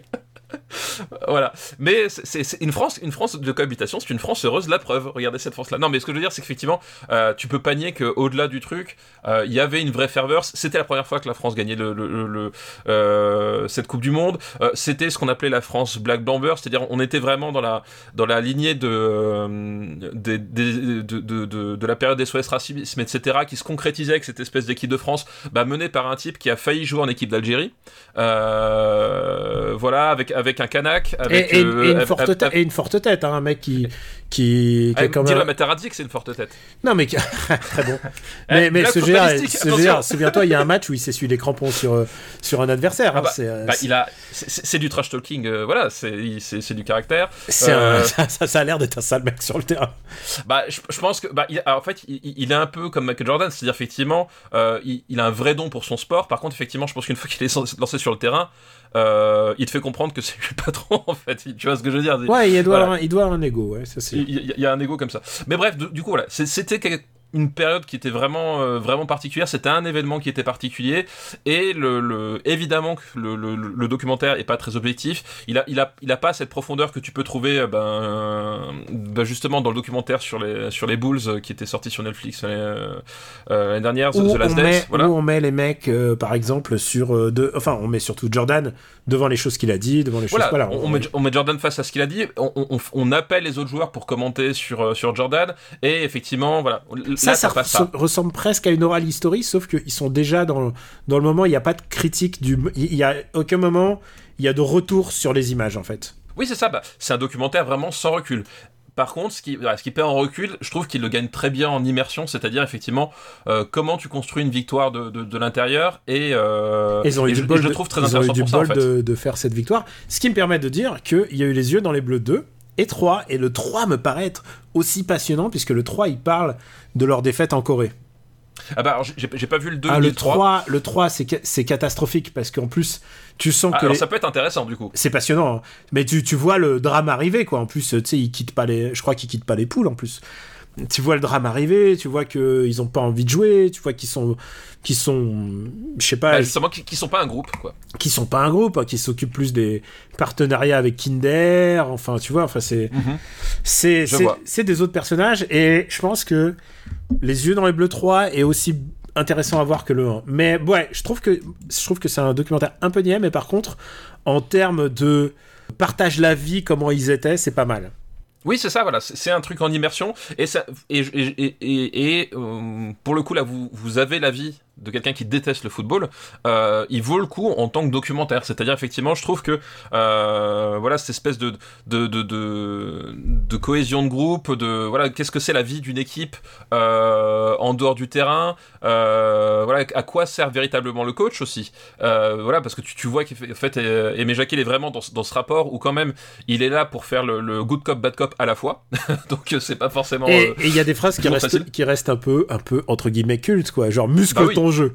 muscle ton jeu Robert, Non, muscle ton jeu. muscle ton jeu voilà non mais voilà il y a vraiment tout ça et, euh, et voilà en tant que documentaire pur au-delà même du sport c'est un- je trouve que c'est un vrai film qui, qui, qui, a, qui a encore son, son, son intérêt quoi et, euh, et, qui- et qui fonctionne en tant que tel Je regrette presque qu'ils aient pas fait le même sur euh, sur Russie 80 sur Russie 2018 parce que Russie 2018 il avait l'air d'avoir des pitres.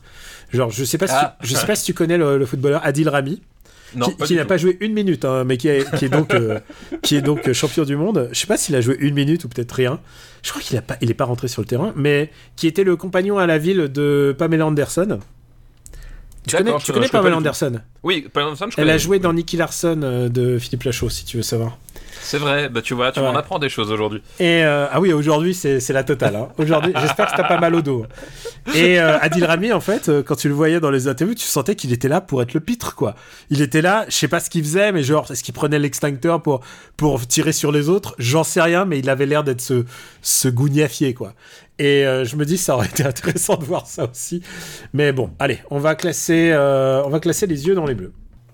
Va classer les yeux dans les bleus effectivement Qui, Alors, qui a de- qui a engendré des, des tonnes et des tonnes de documentaires euh, similaires hein, après. C'est euh, Ah bah oui, bah il y, a- bah, y a- pas eu un sur les présidentielles, une espèce de des yeux dans les bleus avec. euh, Oui, oui, ils ont tous essayé de le faire. Après, Bon bref. après j'ai envie de dire, de pardon, il avait fait ça sur euh, avec Giscard, si tu veux. Donc, euh, c'est pas, c'est pas un genre nouveau, tu vois. C'est ça, effectivement. Non, mais ça, en tout cas, ça a relancé l'intérêt sur ce genre de format, quoi. Euh... Ah, je me souviens quand même la fin là, il- genre. Parce que c'est filmé à la caméra embarquée, donc il y a des plans qui sont quand même, qui sont quand même un peu. Enfin, c'est pas toujours très très fin quand même. hein. Non, non, bah c'est, bah, bah, en plus, en plus, ils avaient pas forcément les moyens parce que c'était un documentaire pour le coup, un documentaire télé avec, eu- Canal, avec un, c'était genre pro- coproduit par Canal Plus et compagnie. Voilà, et- c'était comme une équipe réduite de, de JRI, etc. Enfin, euh, faut, faut voir qu'il y, a, il y, a- y avait pas les moyens que tu peux avoir sur certains documentaires sportifs aujourd'hui, où les mecs ils arrivent avec euh, avec des, des dolly et des steadicam. Tu vois ce que je veux dire? Là, on n'était pas dans le même trip, quoi. Et c'est pas une oral history où on revient dessus à tête reposée. Non, non, pas du tout. Alors, Euh... Alors, en immersion, en immersion, où est-ce qu'on peut mettre ça hum, j'essaie de voir. N'a pas beaucoup de documentaires encore. Non, mais tu vois, moi, je vois ça mieux que le crash de Cronenberg. Il est où? 116. Oh non, t'es trop gentil, je trouve. Je pense que je préfère dans la peau de moi. Je, me- je préfère Robocop. Ça peut pas être au-dessus de Robocop 2. Ah oui, j'ai pas vu Robocop 2. Alors, ok, ok. Euh, ça peut pas être au-dessus de Retour vers le futur 3. Summer of Sam. ah oui, je vois, je vois le dont tu Monsieur Ripley aussi. Ok, Summer attends. of Sam. Je, je cherche, genre, à, à Ah, sport. par rapport à Rasta Rocket. Moi, je préfère au théâtre. Ah, mais je préfère ça à Space Jam, alors, par contre. Vraiment, moi, j'aurais Ah moi, oui. j'aurais mis Didier. J'aurais mis Didier qui est, en plus, pas si éloigné de Galaxy Canal+. Ah, alors, d'accord. Juste en dessous de Didier, alors. Donc, on est d'accord que euh, Les Yeux dans les Bleus est au-dessus de Forbidden City Cop. On est, on est d'accord. D'accord, ok. Hop. Les... euh, Désolé pour les non-fouteux, c'est c'est très exceptionnel. hein. Je pensais qu'ils l'avaient pas vu. Bah non oui, euh, t'as voulu me piéger. Non mais c'est- alors c'est le seul que j'ai vu. Non c'est le seul que j'ai vu parce que justement c'était un. C'était un must. Non, mais bah, surtout, c'était c'était quelque chose en fait. Enfin, le. C'était un vrai événement quand c'est sorti. Bah, c'était un vrai vrai événement. Euh, il fallait quand même voir le truc pour comprendre le phénomène. Moi, moi, ça m'intéresse, euh, ça m'intéresse malgré tout en fait. En tant, mais, euh, en tant que objet culturel, quoi. Bah, en tant que, autant qu'effectivement, momentum culturel, tu, tu, tu peux tu peux mettre toute la mauvaise foi que tu veux. ah oui, tu peux. Eh, on peut chier tout ce qu'on veut sur le foot. Et moi, il y a beaucoup de choses que je déteste dans le foot. Euh, en termes d'industrie, en termes de commerce, en termes de voilà, ce que ça représente, en termes de, de mm. symboles de réussite. Eh, symbole de réussite, c'est plus compliqué. Mais voilà, c'est des, des, trucs complexes, mais tu peux pas nier leur existence et, et, et accessoirement parfois leur impact sur le, dans, au cinéma. Voilà, et, puis bah voilà, et, là effectivement, c'était un véritable événement culturel, en, tout cas à l'échelle française, c'était un truc important, et ça me semble quand même, euh, surtout quand tu l'as vécu, c'est-à-dire qu'effectivement, moi, 80, 98, euh, j'avais 16 ans, tu vois. Donc euh, pour le coup, tu, tu peux pas être en plus dedans que, que, ça en termes d'événements de, culturels, et ça me semblait important quand même d'essayer d'un peu comprendre ce qui, ce qui se passait, donc voilà. Merci Antoine pour ta liste. Et il y en a d'autres. En fait, il y en a, il y en a une que je voulais faire euh, tout de suite après parce que je me disais on va faire aucun film là-dedans. Et finalement, je suis fanté. Mais il a vraiment fait de très très bonnes listes et très diverses. Et euh, je pense que peut-être que l'épisode suivant, je réutiliserai une de ces listes. voilà, voilà, donc tu la gardes sur le coude. Parce qu'en plus, il y a pas mal de films français. Là, en plus, on a fait le film français ou francophone. Là, on a, on a fait le plan. Euh, je te propose de faire une une petite, un petit devoir de vacances parce que grâce à cette nouvelle liste, j'ai vraiment envie de faire, de remplir mon, de cocher les cases de ce de cocher les cases, c'est ça. Voilà. Et pour toi, pour toi public, j'ai vu un film de Steven Seagal que je n'avais jamais vu. Eh oui, et oui, il y a, il y a encore des films de Steven Seagal que, que tu n'avais pas vu. Et j'ai vu Menace toxique euh, qui s'appelle Fire Down, Below. Rien à voir, il y a un film des années 50 euh, qui s'appelle Fire Down Below. Là, ça n'a rien à voir. Là, ça s'appelle Menace Toxique. C'est avec Steven Seagal. Et euh, c'est Steven Seagal, on va dire, de fin de règne ou de début de non-règne. Ah bah c'est c'est c'est c'est effectivement pour moi enfin menace toxique c'est vraiment le, le ouais, la fin de règne en fait hein, D'abord menace toxique on, on, est bien on est bien d'accord que c'est Steven Seagal lui-même c'est ça. Parce que ça. on va y revenir forcément à un moment, mais Steven Seagal qui est parti en, espèce de vrille euh, euh, pro-poutiniste, enfin, il est, enfin, c'est un ami de dictateur, quoi. Oui, oui, oui, c'est un ami de dictateur. Quand, tu, euh, quand tu vas sur la fiche Wikipédia de Steven Seagal, la première chose qui apparaît, c'est qu'il y a marqué ambassadeur de la Russie pour les affaires culturelles. Je sais plus, je, sais plus ce que c'est son titre, mais c'est un, un truc. Et qu'il est aussi euh, annexe euh, police, policier annexe. Oui, alors, ça par contre, j'espère qu'un jour on en parlera, mais la, la série dans laquelle il est flic, donc c'est euh, Steven Seagal au, service de la loi. c'est une série qui est géniale. C'est une série que je ne connaissais pas. Euh, je connaissais pas du tout et je l'ai découverte un soir où j'étais chez le staff Nanarland et ils m'ont dit écoute on va se regarder un, épisode de Au service de la loi je fais de quoi vous parlez? Et franchement, si vous, si vous, ne connaissez pas au, service de la loi, le pitch en fait, je vous le résume tout simplement, c'est euh, dans sa petite ville, euh, là où il habite réellement Steven Seagal, un espèce de, ville anonyme des, États-Unis paumés, il est shérif volontaire. Et donc il y a une équipe qui va le suivre, bah, comme dans le, show euh, Cops, hein, qui est une équipe qui va le suivre lors de ses interventions, sauf qu'en fait bah, c'est Steven Seagal déjà complètement en vrille et il, a, il, a des interventions complètement lunaires. tu t'aperçois qu'en fait globalement globalement, il fait juste suivre les mecs et qui fait pas grand chose. Et t'as des séquences complètement maboules. Par exemple, l'épisode que j'ai vu, à un moment donné, il y avait les voisins qui se plaignaient euh, parce qu'en fait, si tu veux, dans la il y a une des rues où, alors c'est les États-Unis, hein, je vous le rappelle, euh, où à un moment donné, le, le, le, les maisons n'ont pas le tout à l'égout et sont reliées à une espèce de canal central. Alors déjà, t'imagines le truc. Et en fait, il y a des euh, ratons laveurs qui s'introduisent par, par, par là et qui foutent le bordel soit dans les maisons, soit dans les jardins. En fait, ils ont une invasion de, euh, de ratons laveurs. Et en fait, la solution qu'ils trouvent, c'est faire des battues la nuit à bord de gros 4x4 et ils sont cinq comme ça avec des flingues en train de chasser des, des, des ratons laveurs. C'est C'est, délirant quoi. C'est Ça me un truc. envie, je voudrais voir une version montée de ça. C'est, un truc, mais ça ne peut exister qu'aux États-Unis, un truc aussi délirant quoi. Euh, voilà, et tout est comme ça. Tout est euh, lunaire, mais vraiment lunaire. Donc voilà, au service de la loi, c'est une reco dissimulée, mais euh, c'est un, un truc. euh, regardez ça, vous en reviendrez C'est dispo sur un... Je sais pas, eux ils avaient les DVD parce que c'est des vrais fans hein, chez Nanarland. Ils, ils- ils avaient les DVD qu'ils avaient sans doute trouvé chez chez Nose ou un magasin comme ça. Donc ça existe en DVD. Je pense pas que c'est sur un service de streaming, mais j'ai pas vérifié. C'est un peu le film qui va marquer un peu son tournant vers... euh, C'est du pré-direct vidéo. C'est du prêt direct au vidéo, effectivement. Oui, parce que je crois ça, sorti- ça c'est le moment où il se croit encore que il est bankable. Bah, c'est le moment où ça sortait encore au cinéma, je Ouais. crois surtout. hein. Mais tu disais euh, sur Wikipédia, euh, on dit qu'il est machin, euh, que on voit qu'il est l'ambassadeur de la Russie, mais on voit aussi qu'il a une sacrée flopée de casseroles puisqu'il est poursuivi pour plein de trucs, euh, pour agression, pour agression sexuelle, pour agression, pour ça a l'air d'être un sale type en fait. Alors, je, je pense qu'effectivement, euh, Steven Seagal n'est pas un type euh, avec lequel tu aurais vraiment envie de passer une soirée. Bah, dans, dans, la, dans, la, dans la série dont je parlais, euh, c'est exactement ça. C'est que tu vois qu'en fait, le type, il est. Attends, excusez-moi pour le bruit. C'est qu'il y a le chat qui est venu se frotter contre le micro. Mais on parle de Steven Seagal, hein, c'est pour ça. c'est pour ça. Donc oui, non, mais tu vois qu'en fait, le type, il, il est quand même. C'est, on va dire, c'est pas le plus, le plus malin de la bande, on va dire. hein. Mhm. Voilà. Je pense qu'il il, il a, il est un peu abruti et que il a, c'est un peu un sale type dans le fond. Et oui, je pense que le, le fait qu'il ait autant de problèmes et que ça lui pose pas de problème du coup de d'espèce de de, de, de, de, de- de sacrifier sa crédibilité pour euh, faire le pantin de Poutine, euh, voilà, ça en dit quand même assez long sur le sur le Ça veut dire qu'il aime bien les honneurs et, que- et il a vu des gens qui peuvent l'honorer, alors il est trop content quoi. C'est ça, Mais exactement. comme Il tous ces mecs qui se pose- sont rapprochés de la Corée du Nord, hein, tu sais. Oh oui, bah, il, se- il se pose pas de questions. Euh, hein, lui- comment lui- il s'appelle euh, Dennis Rodman et tout Dennis ça. quoi. Rodman, voilà, Ouais, exactement. Ouais, c'est quand même des beaux, des, des beaux abrutis quand même. Donc voilà, et donc oui, effectivement, menace toxique, donc qui, qui effectivement, tu l'as dit, c'est c'est la période où c'est le fin de règne hein, de, de, de Steven Seagal. Moi, le fin de règne de Steven Seagal, le vraiment le- le- les derniers Steven- grands Steven Seagal qu'il y a, c'est Piège à grande vitesse et Ultime décision. Voilà, pour moi, c'est et à partir de là, Euh, Ultimate Tout Decision, c'est comment il s'appelle en VO euh, Ah, euh, Executive Decision.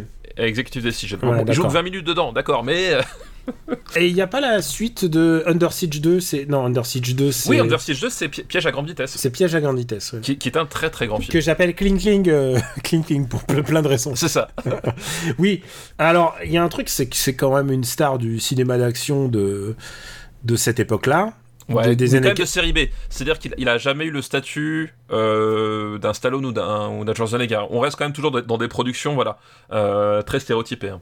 Oui, voilà, c'était une star des années 90 de cinéma d'action. Euh, ça veut dire, ça veut clairement dire ce que ça veut dire. Ça veut dire que t'es pas, t'es pas, t'es pas un grand acteur, mais mais que tu as de la présence suffisamment pour donner des coups de poing et des coups de pied. Euh, lui avait un style en plus assez différent et ça se voit ici que c'est pas un mec qui soulève les, les pieds en fait. Il est plutôt assez lent et il donne des coups bruts. Il est très minimaliste dans ses coups en fait, dans ses bastons. Et Bah, voilà, le Steven Seagal, ce qu'il faut, son, son style, effectivement, tu l'as dit, c'est pas un style euh, aérien. Hein, ni, euh, euh, voilà, c'est le moins qu'on puisse dire. Euh, son truc à Steven Seagal, effectivement, c'est soit la clé, c'est-à-dire la clé de bras qui fait basculer le mec, euh, la clé d'épaule pour le, pour le renverser. euh, voilà, c'est un pratiquant de, D'aïkido. euh, d'a- d'aïkido, euh, c'est soit la clé, soit effectivement le, le, le pétage de membres. Voilà. Par contre, des, des tibias, des humérus, euh, euh, des ulnas, qui, voilà, ça il en pète plein. C'est ça son truc en fait. Il, il fait, il fait tomber les mecs. Si les mecs insistent, il pète. Voilà. C'est vrai. Il est, euh, ouais, c'est un style assez particulier. Et là, en l'occurrence, c'est une histoire qui l'emmène dans un coin un peu euh, paumé des États-Unis, Reculé, ouais. euh, dans les vieilles minières des Appalaches. Et évidemment, il est euh, il euh, dans le. Est-ce que c'est le Kentucky? Ouais, je crois que c'est le Kentucky. Ouais. Ah ça je me souviens, ça je pourrais pas. Voilà, Ouais, je te fais confiance dessus. Et euh, je l'ai vu il y a, je l'ai vu il y a une semaine, hein. donc je, je suis au courant. Alors, je trouve que c'est un peu long pour son propre bien, d'ailleurs. Ah oui. Et, Oui, bah, euh, c'est oui, oui. Et il arrive, et il arrive en tant que justicier pour essayer de, bah, de sauver les gens. Et c'est vraiment, c'est vraiment le cinéma archétypal. Alors, c'est à la fois son route, euh, route vers Madison, route pour Madison. c'est à la fois, euh, tu vois, ce genre de film un peu, un, un peu terrien. C'est un, un peu, c'est un peu son witness à lui. Je vois ce que tu veux dire, ouais. Mais en même temps, avec les moyens. Et tu sais quoi Je J'en veux pas du tout au réalisateur qui s'appelle Félix Enriquez Acal- Aca- Acaya. Non, c'est le seul film qu'il ait jamais réalisé. Mais c'est un mec, en fait, le réalisateur, c'est un mec qui a réalisé des trucs incroyables. Il a réalisé des épisodes d'urgence euh, de NYPD Blue. Il a réalisé. Euh, parce que je me suis documenté, je me suis dit qui est ce mec qui a réalisé Il a réalisé un épisode de Breaking Bad, il a réalisé mon épisode préféré de Battlestar Galactica. Ah, bah, tu vois, quand même. Non mais non mais ce mec sait tenir une caméra et il y, a- il y a un truc quoi. Mais par contre, euh, je pense que il est tombé sur le mauvais, euh, Mauvais projet. le mauvais fait, le- projet, le mauvais Steven Seagal. Et C'est ça. voilà. C'est effectivement là, là, on, on- comme dit, on, a, on, on est en fin de règne de Steven Seagal, euh, qui arrive assez vite, hein, parce que le, les- les- le premier film de Steven Seagal, je crois c'est 88. Tu vois, là, on est à peine 10 ans plus tard. euh, on est déjà à la fin de son règne. C'est-à-dire que c'est c'est le moment où il se sent plus pissé. Euh, sauf que au box-office, ça marche plus comme à l'époque de Nico, euh, comme à l'époque, euh, voilà, de désigné pour mourir, etc. Ça marche plus aussi bien. Il est distribué, mais quand même beaucoup moins qu'auparavant. Il a beaucoup moins de budget. C'est des tournages qui sont faits en, en 10 jours, de 2 semaines, un truc comme ça. Enfin voilà, t'as beaucoup de contraintes. Il arrive effectivement, il a un réalisateur qui vient de la, télévision, qui, je pense, n'a eu aucun mot à dire sur ce qui se passait, euh, hein. C'est-à-dire qu'il devait débarquer, il devait débarquer. Steven Seagal lui disait, moi je veux faire ça, ça, ça, ça. Le type, il devait avoir 30 minutes pour préparer sa scène. Il, faisait ce qu'il, pouvait. Et voilà. Et en fait, c'est typiquement le, genre de film qui témoigne bien justement de, ce que euh, une grosse star qui n'a pas compris qu'il n'était plus une star, parce qu'à l'époque, il, commençait vraiment sur le déclin, euh, peut faire de mal à un film en fait. Sauf que lui, contrairement à d'autres, il s'en est jamais relevé. Mais c'est vraiment ça. Et il a pas eu son Tarantino aussi. Il a pas eu son Mais Tarantino. en même temps, il a pas le talent pour être dans un Tarantino. Ah non, alors il, il pourrait parce que parce que Tarantino il, il, il- il pourrait justement ré- réutiliser. je pense que Tarantino il peut sortir des trucs de certains acteurs qui qu'eux-mêmes ignorent. Et je pense qu'effectivement Tarantino il doit kiffer les, les premiers euh, Steven Seagal hein, à mon avis. euh, Échec et mort tout ça ça doit être son truc. Euh, mais je, le fait est que ça s'est jamais passé. Et, et Under Siege quoi. Enfin parce que Under Under Siege, Siege, voilà. genre tous les gens de notre génération adoraient Under Siege au premier ou au deuxième degré. Oui, oui, on l'a, tous vu, on l'a tous aimé d'une façon ou d'une autre, voilà. Euh, mais, mais là, effectivement, on est sur un film, comme tu l'as dit, euh, ben, qui, euh, quelque part, en fait, j'ai, envie de dire, c'est, comme si c'était The Bouncer. Ça, c'est Square Enix, The, Bouncer, ça, ce, qui, n'a pas grand-chose à voir. Non, mais c'est, comme, comment ça s'appelle, Menace Toxique. C'est un peu comme si Roadhouse avait mal tourné, c'est-à-dire que on est un peu sur cette espèce d'Amérique euh, campagnarde, etc., euh, avec une histoire d'un type qui a une main mise sur une ville. Alors ici, c'est Chris Christopherson hein, dans mon euh, Christopherson dans mon dans mon souvenir. Euh, on a un peu le même genre de pitch, sauf que ben du coup Steven Seagal, il a quand même pas euh, il a quand même pas le, le, le, même talent euh, que, euh, que, que notre ami Patrick Swayze. Il n'y a pas Sam Elliott dedans. Et donc puis- ça déjà, Et puis c'est moins bien écrit tout simplement. c'est moins bien écrit parce qu'effectivement Rodos a vraiment, a, a vraiment réussi à capturer l'esprit western qui fait que ça, ça marche. Et c'est surtout beaucoup moins filmé. C'est-à-dire que Rodos, alors effectivement, le, le réalisateur de, de Rodos, bon, c'est pas un grand réalisateur, il a pas fait énormément de trucs. Par contre, euh, c'était un film qui était éclairé euh, par Dean Cundy. Donc Dean Cundy, euh, ch- ch- chef opérateur attitré de, de, de Carpenter pendant les années 80. Euh, voilà, et c'est un type qui savait super bien tenir la caméra. Et je pense qu'effectivement, il y a plus de Dean Cundy en matière de composition de plan que du véritable réalisateur de, de en fait. Euh, et il y a vraiment cette espèce de, de, de cachet, de, de, cette esthétique qui est vraiment, qui, moi j'adore l'esthétique de Rodos. Je trouve, un film qui, qui, qui est super beau pour ce que c'est, c'est-à-dire pour un sujet qui est quand même complètement con à la base, je trouve que c'est un, film qui est trop beau pour ce qu'il est quoi. Euh, tu vois ce que je veux dire Ah non mais Euh, euh, je te suis complètement. voilà. Euh, alors que là, effectivement, là, comme j'ai dit, c'est un film qui où il n'y a pas du tout, ce- il y a pas du tout ce cachet, il n'y a pas du tout cette esthétique, il n'y a pas du même de recherche esthétique. Comme j'ai dit, c'est un film, à mon avis, ils l'ont torché en 10 jours avec zéro préparation et du coup, le- le- le- la, la photo, elle est, elle est tout à fait quelconque. La mise en scène, elle est toute pourrie. Steven Seagal, de toute façon, il écoute personne, il, il fait ce qu'il veut. Et le fait est que, comme c'est un film qui, je pense, pareil, n'était pas écrit de façon spécifique à la base, c'est un film qui avance complètement à, à l'aveuglette et qui en fait est, euh, est très chiant à suivre en fait c'est ça le truc et, et même quand il est pas chiant c'est à dire que même quand il y a des bastons parce que tu viens pour ça hein, tu vas pour euh, tu viens pour ça en fait même les bastons euh, tout est random en fait c'est ça ça a aucune saveur quoi Je trouve que les, les second rôles sont pas si nul parce qu'il y a Harry Dean Stanton. Oui, ah oui, j'avais oublié qu'il était dedans, mais oui, Ouais. exact. Et puis euh, il y a, il y a Marg euh, Elgenberger qui joue la- la- le personnage féminin. Et alors j'ai retrouvé une interview. Une interview où il en parle et on lui demande euh, les personnages féminins et dit. Et dit, il y a une différence entre l'acting et la beauté physique. Je te, je te traduis au fur et à mesure. Ouais. Par exemple, je jouais avec, Ma avec Marg Ellenberger, donc qui joue dans Fire Down Below. Même si je ne pense pas qu'elle soit d'une d'une beauté euh, spectaculaire à tomber par terre, en même temps, c'est une, c'est une actrice extra, c'est une actrice spectaculaire. Eh ben, c'est beau. Et franchement, quand t'es défendu par ton.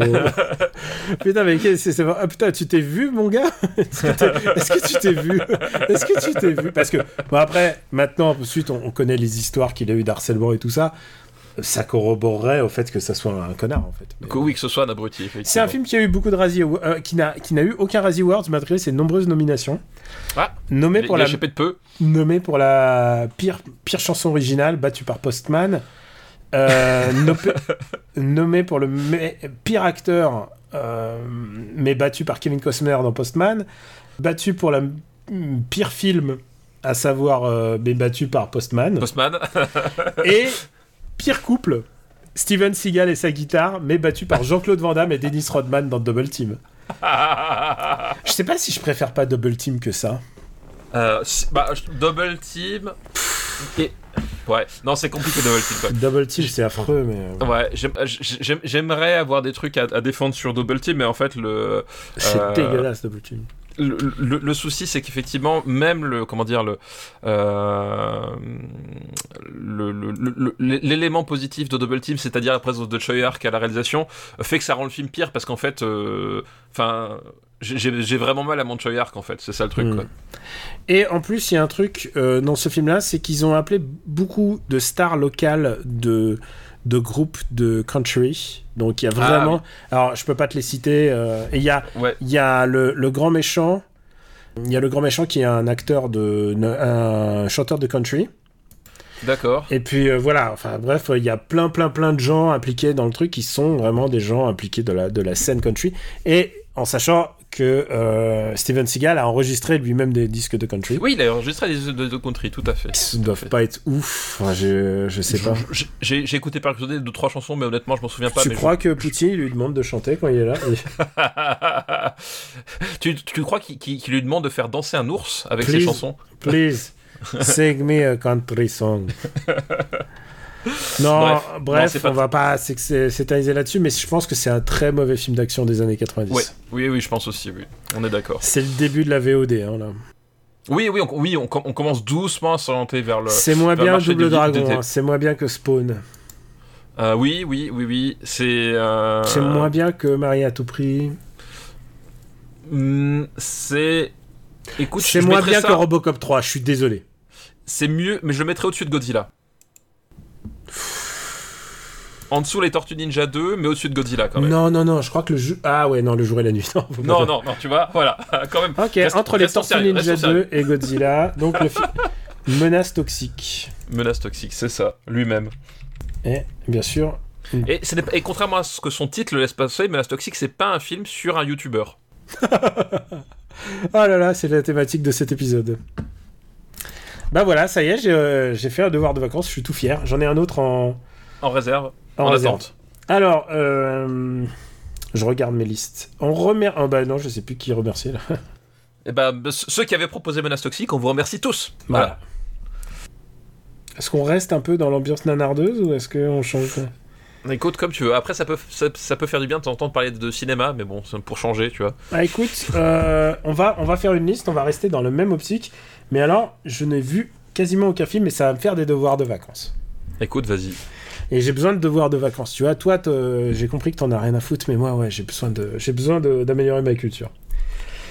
Bah, c'est une liste qui nous est envoyée par Rio Saeba.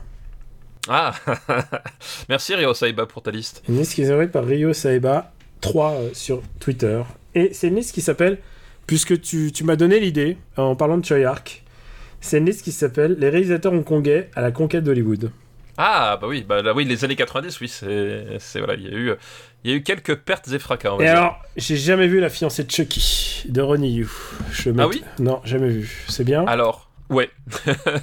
et je, je vais même aller jusqu'à dire que c'est sans doute le meilleur film Chucky qui ait jamais vrai? été fait. Ouais. Ah me- tu me l'as bien Ah non, non, franchement, il est, euh, bah, il a une idée, c'est bah, la- The Bride of Chucky, c'est-à-dire euh, introduire le, le- le personnage de Tiffany. Euh, et honnêtement, c'est vraiment le meilleur Chucky, quoi. C'est vrai, ok. En plus, je les ai revus il y a pas si longtemps, le- je me suis refait l'intégrale, et je trouve qu'il reste quand même au-dessus du lot. Ouais, tu m'enverras le DVD. Le deuxième film de cette liste, je n'ai aucun souvenir de l'avoir vu. Aucun souvenir. Et je vois pas, je vois pas ce que c'est. Euh, c'est un film qui s'appelle The Big Hit de Kirk Young. De, de quoi? De Kirk Young. De, Ah, The Big Hit? De Kirk Young, pardon. Oui, oui, oui, euh, oui, oui je c'est avec euh, Mark Wahlberg. C'est avec Mark euh, Wahlberg, Lou Diamond. Lou Diamond, ouais. Lou Diamond Euh, Phillips, ouais. c'est. Alors, je sais qu'il y a des fans. On va dire que j'en fais pas partie. Ah, écoute, j'ai jamais vu ce film. C'est- alors c'est une histoire de c'est une histoire de tueur à gages, je crois, et à un moment donné de commande de pizza. Et, euh, et en fait, ça, ça, ça se veut. En fait, c'est un- c'est une histoire de tueur à gages qui se veut un peu dans la. qui essaye de reprendre la, une veine à la True Romance, en fait. D'accord. Voilà, c'est ça le truc, quoi. Euh, bah écoute, euh, ah oui, la- l'affiche a l'air de, de- de dire ça en fait. Et moi, je l'ai vu parce que c'était Kirk Wong, donc euh, voilà, Kirk Wong qui a, qui a fait Crime Story notamment, quand il était à Hong Kong. L'affiche a l'air de dire ça. Et euh, le dernier film de cette liste, et je pense que tu l'as vu et moi aussi, c'est Chasse à l'homme, Art Target de John Woo. Eh, J'ai même vu les, j'ai même vu les deux chasse, chasse à l'homme. Ouais, il y en a deux? Oui, l'autre il est avec euh, Scott Atkins, c'est pour ça que je l'ai vu. Voilà, ça doit pas être super. hein. ah, il est, je- c'est honnêtement un des pires Scott Atkins. Ah oh, Euh, ça doit- Et c'est qui qui il est- réalise? Euh, je sais pas, c'est c'est un, je crois que c'est un réalisateur russe ou euh, ou des pays de l'Est, un truc comme ça. Enfin, un mec, C'est euh, Roel Reine qui est hollandais. Ah voilà. C'est mais Chasse à l'homme 2, c'est très, très très compliqué. Mais là, effectivement, on parle de Chasse à l'homme le premier avec Van Damme, qui est réalisé par John Woo. Donc forcément, moi, tu me dis, il y a un film de John Woo qui sort dans les cinémas français dans les années 90. Évidemment que j'y vais. Euh, voilà, voilà. Et c'est comme ça que je me suis retrouvé dans la salle et que je l'ai vu. Est-ce que tu veux un historique? Moi, je l'ai vu. Tu sais quoi, il y a des moments, c'était un vidéoclub et on avait le choix du film. Et je me suis dit, ah, il y a Jean-Claude Van Damme, on va prendre ça. Et euh, les, gens autour de moi étaient vraiment plus jeunes et des enfants. et tu vois, il y a un truc qui s'appelle euh, mal lire la mal lire bah, euh, Mais lire le Peggy. mal lire le Peggy et pas bien lire la chambre, pas bien lire la salle, tu vois. ouais, je vois ce que tu En veux dire. japonais, on dit kuki oyomu, ça veut dire euh, lire l'air. Et bah, j'ai pas vraiment réussi mon coup. Les gens ont été très choqués par la violence de ce qu'ils voyaient. Euh, oui, et encore, et encore, ce qu'il faut se dire, c'est que euh, pour un John Woo, ça reste un, ça reste finalement le- un très sobre. Ouais, mais pour un film américain, ça reste, c'est assez violent. C'est assez violent. Euh, oui, et euh, donc Art Target, donc euh, chasse à l'homme, qui est en fait une variation des chasses du comte Zaroff, Hmm.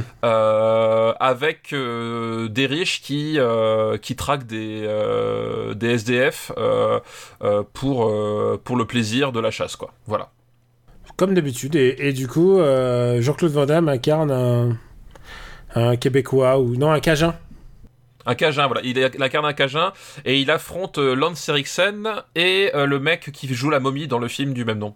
Je sais je sais plus le nom de l'acteur, mais euh, voilà, c'est les deux grands méchants du film. Ah, euh, Arnold Vosloo, il s'appelle. Voilà, exact, tout à fait, voilà. Est-ce que tu aimes ce film? Euh, pas beaucoup. Et pourquoi tu n'aimes pas ce film? Maintenant, il va falloir développer. là. Bah parce que en fait c'est euh, donc c'est John Woo qui arrive euh, qui arrive à Hollywood. Alors il, arrive à Hollywood un an après un certain film qui s'appelle À toute épreuve. Euh, et globalement il vient parce que on- les mecs ont quand même remarqué qu'il y avait un, il y avait quelque chose quand même chez ce mec là. et, euh, Et je crois que c'est même, euh, c'est même lui qui les a fait venir exprès, en fait. C'est-à-dire, il disait Ah non, mais toi. Van Damme. Ouais, Van Damme, ouais. Oui, oui, bien sûr, oui, bien sûr. Bien sûr. Et non, mais c'est ça le truc en fait. C'est ça qu'il y a de, de délirant avec, avec ce- cette, euh, avec- cette époque-là et ce période-là, c'est que Van Damme, euh, il voit, euh, il voit The Killer, il voit, euh, il voit City on Fire, euh, il voit le, le- les, les films de Choi Har qui se dit mais ces mecs, euh, voilà, Ringo Lam et compagnie, ces mecs, ils ont un talent extraordinaire. Il me faut ce genre de type euh, pour euh, pour moi, quoi. Surtout qu'en plus, effectivement, à l'époque, personne ne pense à le faire. C'est-à-dire que les films hongkongais bah, sont pas hyper bien distribués. Ça reste un truc d'honneur de quand au même. Mieux, au mieux, il les copie. Voilà, au mieux il les copie. et Van Damme, il a cette comme, idée comme on l'a dit dire pour quoi, Tango et Cash, par exemple. Tango et Cash, voilà, puis bon, même, Matrix, entre guillemets, mais Matrix, il faut venir Human Mopping, etc., donc c'est encore autre chose. Mais Van Damme, il a quand même cette idée de génie de dire, putain, ces types-là, ils ont un vrai talent, je vais le faire venir. Le, problème, c'est que il le fait à l'américaine et il le fait vraiment comme les, les, producteurs américains peuvent le faire de la pire façon possible, c'est-à-dire que euh, il, les fait venir parce qu'il dit, ce que vous faites, c'est génial, et une fois sur place, il fait, par contre, c'est génial, mais vous n'allez pas faire ce que vous savez faire, vous allez plutôt faire ce que moi j'aimerais que vous fassiez. Et, euh, et en fait, t'as tout ce problème-là, c'est-à-dire que là, on, a un John Woo qui euh, est sous la coupe d'un Van Damme. C'est le moment où Van Damme, bah, il, est dans, la même période que, que, Steven Seagal en termes d'état d'esprit, c'est-à-dire que il, pense qu'il est invincible, qu'il est au, sommet du euh, au sommet de la pyramide et que rien peut lui arriver. Et donc il perd un peu de vue la, réalité des choses notamment le fait que euh, n'est pas si bon acteur que ça que peut-être qu'à un moment donné il faut faire confiance aux équipes et pas être le, producteur qui va tout diriger et un peu tout saboter et c'est ce qui arrive un peu à, à Chasse l'homme c'est à dire que c'est un film qui est en sans cesse contradiction entre euh, ce que pourrait faire John Woo, ce que voudrait Jean-Claude Van Damme, et les impératifs de, de ce cinéma d'exploitation américain qui a pas le même euh, même capacité de euh, d'offrir quelque chose d'aussi désespéré et débridé que euh, que le cinéma hongkongais de, de l'époque quoi. Bah ouais en fait c'est euh, voilà. un échec euh, c'est un échec total. C'est un échec total. Alors, alors il y a un truc qu'on peut mettre au crédit du film, c'est la coiffure mulée de Jean-Claude Van Damme qui reste quand même mythique. Ouais, mais ça c'est. Euh, ouais, ok, ça, c'est- d'accord. ce que je veux dire, voilà, il y a, euh, il y, a tous ces, tous ces trucs-là. En fait, le problème, c'est que le, film tombe, euh, tombe dans le nanar à plein de moments. Euh, voilà, Art Target, pour ceux qui ne connaissent pas, qui n'ont jamais vu le, ce, ce, ce, ce film-là, parce que bah, c'est voilà, film des années 90, assez anecdotique. Vous le connaissez sans doute par internet, par les mêmes, parce que c'est le film où Jean-Claude Van Damme assomme un serpent en lui donnant un coup de poing, en fait. Ah, j'ai... Euh, attends, attends, j'ai jamais cette vu. image- j'ai, bah, jamais, jamais vu. Attends, attends, je, je, je l'ai pas en tête. Jean-Claude Van Damme. Tu as pas en tête bah, ouais, à, un moment donné, il- voilà, parce que Snake. il- comme, on, comme on disait, Van Damme joue, joue un Cajun, il est pour, il- le film se déroule euh, aux alentours de la Nouvelle-Orléans, Ah, mais dans oui, le bayou, etc. ok, donc oui, oui, forcément, c'est bon. Et ensuite, il le il y a des serpents. Et ensuite, il le Voilà, ouais, effectivement. très Et il y a cette scène où, où, voilà, où il met un, gros coup de poing à un serpent pour l'endormir. Euh, voilà. Et c'est quand même de la grosse scène bien nanardeuse. Et en fait, tout le film est un peu comme ça. C'est-à-dire que t'as- quelques fulgurances de John Woo, parce que John Woo, c'est un spécialiste de la, comment s'appelle, de la fusillade, etc. Le problème, c'est que déjà, je pense qu'il a, pareil, il avait pas autant de préparation. C'est-à-dire que tu vois en termes de mise en scène, euh, il y a plus, a plus vraiment la même gestion d'espace que ce qu'il y avait dans ces, dans, dans, dans ces films. Un rappel, il sort quand même d'à toute épreuve, qui est sorti l'année d'avant. Euh, on n'est plus du tout dans la même catégorie en termes de, mise en scène. Et puis de temps en temps, t'as des trucs euh, purement random, c'est-à-dire qu'il faut placer le grand écart à un moment donné, il faut placer des pirouettes, c'est-à-dire que c'est un film à trampoline. Je ne comprends pas ce, qui a pu passer dans la, tête de Van Damme, mais c'est que euh, à toute épreuve, euh, pas à toute épreuve, Art Target, donc Chasse à l'homme, c'est un film à trampoline. T'as plein de moments où, Jean-Claude Van Damme fait des trampolines pour rien, et ça fait un truc complètement, bah, complètement grotesque en fait. Et le film est comme ça tout le temps. Voilà, il, tombe sans arrêt dans le euh, dans le dans, le grotesque et euh, il arrive jamais à être aussi euh, aussi fulgurant et aussi exaltant que ce qu'on peut atteindre de, de John Woo dans les années 90 euh, et il tombe de, temps en temps dans des trucs vraiment nanardeux le, la- voilà l'actrice principale je sais plus comment elle est mais elle, a un rôle sans intérêt je pense qu'elle est pas très bien dirigée parce a aussi ça parce que je pense que John Woo dirigeait des, comédiens américains c'est un truc qu'il sait absolument pas faire Bah, et déjà, euh, et là, et, et on, en a, plus, on, a, on a pas- on a l'anglais. pas Shoyun Fat, tu vois. Et en plus, euh, Oui, Jean-Claude Van Damme est pas le plus mec le plus international à cette époque-là. Ouais, et puis, puis John Woo, ouais, des dirigeants anglais, enfin, il y a plein de trucs, et euh, le- ce qui fait que le film, euh, voilà, tu- tu- on peut avoir une certaine affection pour ce film-là parce que, euh, parce qu'il a un côté un peu nanar, parce que malgré tout, il y a pas mal d'actions sur la deuxième moitié, etc. Mais pff, euh, en fait, il y a, plein, de, moments où ça fonctionne pas. Il y, a des- moments où on dirait Walker Texas Ranger, en fait. Euh, tu vois ce que je veux dire en termes de, de, euh, plans, d'action, etc. Enfin, il y a des trucs, ça fonctionne pas du tout. Voilà, je pense que c'est un film qui, pouvait faire quelque chose, mais qui a pas du tout eu les moyens de faire quoi que ce soit, et qui tombe assez vite dans le ringard, c'est très très ringard et c'est violent pour rien. Moi, je, suis triste pour Lance Erickson, quoi. Je suis triste pour tous ces gens qui se disent Ah Oui, putain, c'est John Woo, là, les- parce que déjà il était un peu légendaire. C'est John Woo, le mec d'une balle dans la tête. Et puis il leur fait un film comme ça, quoi. Mais en même temps, je vrai. pense qu'il avait, il avait pas de, il avait pas, il avait rien. Enfin, je veux dire, le scénario était nul. Enfin voilà, c'était, c'était pas bon, quoi. Non, c'était pas bon et je- voilà. Et puis non, mais c'est un, un peu comme beaucoup de Van Damme, pas tous, hein, parce qu'il y avait eu, euh, on avait parlé de Risque Maximum notamment, que je trouve beaucoup plus réussi.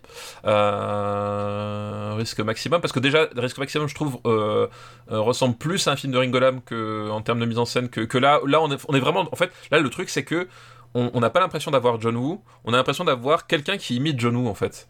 Euh, Il y a un truc, euh, voilà, c'est, je trouve que le, film est sans arrêt le cul entre deux chaises, euh, et euh, voilà, et, ce qui fait que ça fonctionne pas, et voilà, c'était, mais c'est, symptomatique de, de- des Van Damme de, cette- époque-là. On a parlé de double team juste avant, Euh, c'est qu'à un moment donné, Van Damme, il devait sans doute être là sur le plateau à leur rappeler, les gars, oubliez pas ok, je vous ai fait venir, mais la star, ça reste quand même moi. Et, euh, et voilà, et c'est rarement, rarement une bonne façon de, euh, bah de, de, de, de, de faire un film, quoi. Je pense que tout le monde regrette ce film. hein. Oui, non, je, je pense qu'effectivement, c'est pas une bonne expérience pour qui que ce soit. Et je pense que même, à mon avis, Vandame, le Vandame d'aujourd'hui, qui est comme plus abusé, il, je pense qu'il il- s'il se, repenche, s'il se repenche sur cette époque. Même Voilà. s'ils ont gagné, beaucoup gagné beaucoup d'argent Ah oui, bien sûr. Ils ont gagné de l'argent, ils ont gagné de la notoriété, enfin euh, voilà. euh, mais je pense qu'effectivement, s- s'il se repenche sur cette période, c'est pas la meilleure période de, de, de Van Damme, euh, voilà. Ça commence à être le début de la période où, où tout le monde se foutait de sa gueule aussi, parce qu'il pétait les plombs euh, sur les plateaux télé, parce qu'il venait complètement défoncé à la. Ouais, il était Euh, défoncé. ouais. Il était défoncé en permanence. C'est cette période-là en fait, et on, et on est au début de cette période-là. Effectivement, je pense que même lui personnellement, ça, enfin cinématographiquement et personnellement, je pense que c'est pas la meilleure période de sa vie, quoi. Non, pour personne. Je pense que ça devait être une catastrophe. Et puis, tu savais-tu que John Woo pré- il préférait avoir Kurt Russell? Ah, mais ça, ça c'est le John que j'ai. Oui, bah oui, Kurt Russell, ouais, ça, ça, ça aurait eu ça eu de la gueule, mais bon. Tu vois clairement pourquoi. Enfin, je veux dire, il y a une espèce Bah oui, de oui. une demande un peu euh, cinéphile, quoi. Un, un peu cinéphile de Kurt Russell, ouais. Mais c'est c'est con parce qu'en fait, dans, dans l'absolu, euh, et c'est ça un peu que je regrette, parce que les, les, les chasses du comte Zaroff, c'est, c'est- je trouve que c'est une. euh, Bah, c'est un thème qui, qui est universel, quoi. c'est- Voilà, C'est comme, comme le Battle Royale aujourd'hui. hein. Voilà, c'est un thème universel qui peut se décliner de plein de façons différentes et tu peux en faire plein de trucs euh, vraiment passionnants. Euh, et là, effectivement, l'idée d'y aller frontalement, voilà, les, des riches qui s'emmerdent euh, et qui euh, et, et qui traquent des, des, des, des SDF. euh, dans l'absolu, le, le pitch, moi, me, me plaît et me parle. Euh, le problème, c'est ce qu'ils en font, tu vois, c'est-à-dire que ce, même ce côté lutte des classes entre guillemets, en fait, il est complètement accessoire. T'arrives à passer le pitch. Euh, ça a strictement aucune importance que euh, tu vois que- qu'il y ait euh, des riches contre des pauvres tu vois tu filerais le même pitch à un coréen ça se passerait autrement Ouais, il y a de très fortes chances. Un film qui est, qui est en partie. qui devait être avec, réalisé par Sam Raimi, qui était attaché au projet. ah oui bah ça je savais pas tu vois Ouais, et puis finalement, il a vu que c'est Woo, il a dit Ah non, je suis fan de Woo, on laisse Woo. Ouais. Ouais. Mais encore une fois il a pas vraiment laissé John Woo complètement quoi. Ouais, c'est l'erreur quoi. C'est pas le John Woo euh, qu'on aurait voulu avoir. c'est ça exactement. Où est-ce qu'on va classer Chasse à l'homme? Euh, chasse à la bah du coup moi je vais te donner une piste. Je, je préfère risque maximum tu vois. Donc euh... risque maximum il est voilà 217 donc je préfère risque maximum à, à ça. Donc pour moi ça va en dessous. Ah, c'est, En plus, c'est lié à un très mauvais souvenir chez moi. Donc euh, Ah, c'est Euh. mieux que Menace Toxique quand même. C'est mieux que Menace Toxique. euh, c'est mieux que Double Dragon. Euh, Moi, je le mettrais, regarde, je mettrais au-dessus Mortal Kombat Destruction Finale, mais en dessous d'Anaconda. Ah non, moi je mets au-dessous de Mortal Kombat Destination Finale. Putain, c'est chaud comme il y a Super Mario au-dessus. hein. Bah, je suis Euh. désolé, je préfère Super Mario. Ok, je te le laisse, mais Je préfère Super. Mario pour la culture. Écoute, j'ai envie de te dire, il y a des combats qu'il faut savoir perdre. Il y a des chasses qu'il faut savoir, Voilà, euh, c'est ça. qu'il faut savoir l'homme. C'est ça, effectivement. Et là, pour 4 places en, troisième tiers de classement, bon, écoute. C'est Je- sous insister. Hacker, c'est sous Star Wars épisode 1. Star Wars épisode 1 est un bon barème. hein. C'est genre, ok, d'accord, tu sais que c'est le film vraiment imparfait, mais il y a quelques petits trucs à sauver. En fait, non, c'est l'inverse. Tu sais que c'est un film atroce, mais qu'il y a des trucs bien faits dedans. Voilà, Mais moi, je le exactement. prendrais comme ça. tu vois, Eh bien, écoute, on remercie, euh, on remercie euh, Ryo Saiba pour sa liste. Merci Réo, c'est T'as vu, ça me rajoute des devoirs de vacances. Ouais, et en plus, c'est une excellente thématique. Et, euh, ah bah oui, mais c'est pas la seule dans le genre. hein. Ah bah non, j'ima- j'imagine bien. Mais c'est une excellente thématique, effectivement. ouais. Ouais. Alors, est-ce qu'on fait une dernière liste ou pas? Oh bah on a le temps pour faire une dernière liste. Alors, d'accord, mais alors ça va être une liste, mon gars, ça va être une liste à devoirs de vacances à nouveau. Ok, eh bah écoute, allons-y. C'est une liste qui nous est envoyée par Iboul. Merci Iboul. Iboul qui nous a envoyé cette liste le 16 août 2016. J'espère qu'elle nous écoute encore. J'espère aussi. voilà. Et c'est une liste qui, qui s'appelle Welcome to the Big Apple. Donc ça parle D'accord, de donc des films qui se passent à New York, à New j'imagine. York. Euh, le premier film de cette liste, je ne l'ai pas vu. tu vas l'entendre souvent ça. C'est Joe's Apartment. Est-ce que tu l'as vu? Euh, il s'appelle comment en français, Joe's Apartment? Attends, bah, je vais faire la recherche en même temps que toi. Parce que le, le titre comme ça, enfin le titre me dit quelque chose, Il mais je crois pas que. Bienvenue chez Joe. Ah non, j'ai pas vu alors. Non. Et c'est une euh, comédie musicale, comédie, comédie musicale réalisée par John Payson avec avec Jerry O'Connell. Ah, ça nous donne une euh, ça nous donne une datation d'accord. carbone quand même. hein. Ah ouais, quand même, ouais. Euh, non, non, je, je l'ai pas vu alors là. euh, Alors, on va le mettre. Bienvenue chez Joe. Je sais pas où est-ce qu'on peut regarder ça. Bienvenue. le, titre, Joe's Apartment, ça me dit quelque chose, mais euh... mais je sais, mais c'est sûr, j'ai pas vu. Euh, Joe's Apartment, euh, qui, qui se trouve sur Apple TV et Microsoft. Ah bon, bon, bah d'accord. Donc c'est pas complètement truc. Et euh, l'affiche te plairait parce qu'elle m'évoque une, certain, une certaine armée de Darkness. Je, je ne Ah, dis pas plus. D'accord, je vois. Alors attends, faut que je le mette dans les devoirs. Ah, J'adore écrire dans les devoirs de vacances, mon gars. je mets Joe's Apartment. Et c'est un film de. Attends, j'ai pas vu la date. 96. 96, d'accord, ok. Voilà. 96 et ni toi ni moi ne l'avons vu. Le deuxième film, j'ai Oui. je l'ai pas vu non plus. Ah. Et alors, par contre, ça a l'air vraiment intéressant. S'appelle Ça tourne à, Mar- à Manhattan. Ah oui, ça tourne à Manhattan, oui, je l'ai vu. Tu l'as vu? Ah bah voilà, Ouais. voilà, voilà. Donc c'est avec Steve Buscemi, ça a l'air Steve Buscemi, ouais. Ça a l'air mortel, hein Ouais, c'est assez cool. C'est assez cool. euh, ça tourne à Manhattan. C'est bah, pour le coup en plus, c'est euh, c'est c'est vraiment dans le dans l'idée que tu te fais de la comédie euh, new-yorkaise de ces années-là, quoi. Ouais, ouais, bah écoute, euh, honnêtement, ça a l'air vraiment super. Et Parce que c'est enfin c'est l'espèce de mise en abîme du cinéma indépendant puisque c'est une équipe de losers en fait qui vont essayer de tourner un film indépendant euh, euh, à Manhattan. Sauf, qu'ils sont ils sont tous un peu pathétiques, un peu voilà. En plus, dans le, le moment de l'explosion du cinéma indépendant, justement. Bah oui, voilà. Donc c'est ça qui est intéressant. ouais. C'est pour le coup là, là on on est en plein dedans et ça c'est cool ouais ça tourne à Manhattan. Et alors attention, je vais vérifier si le dernier on l'a pas fait. Non, on n'a pas fait le dernier. Attention, accroche-toi. Le dernier, c'est le, c'est premier film d'un grand réalisateur. Vas-y, euh, ouais. C'est un film en 94. Premier film en 94. Non, je sais pas. Ouais, il faut que je te donne des, des indices. Tu veux des Ah. Ouais, indices? Tu veux, vas-y. tu veux jouer à ça? Euh, C'est toujours rigolo, même si je trouve pas. C'est un film avec Tim Roth. Euh... Non, quat- de Reservoir Dogs c'est 92, donc c'est pas ça. C'est un film Euh. avec Tim Roth et Edward Furlong.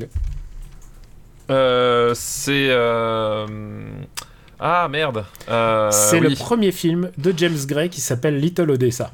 Little Odessa, voilà. Putain, je retrouvais plus le nom. euh. Ah, c'est 94. Ouais, tu vois. Je... Et je l'ai, je, je crois que je l'ai évoqué quelques fois, euh, Little Odessa. T'as vu, on passe quand même de l'alpha et l'oméga dans cet épisode. Ouais, de Steven ça. Seagal à James Gray. En plus, au premier James Gray.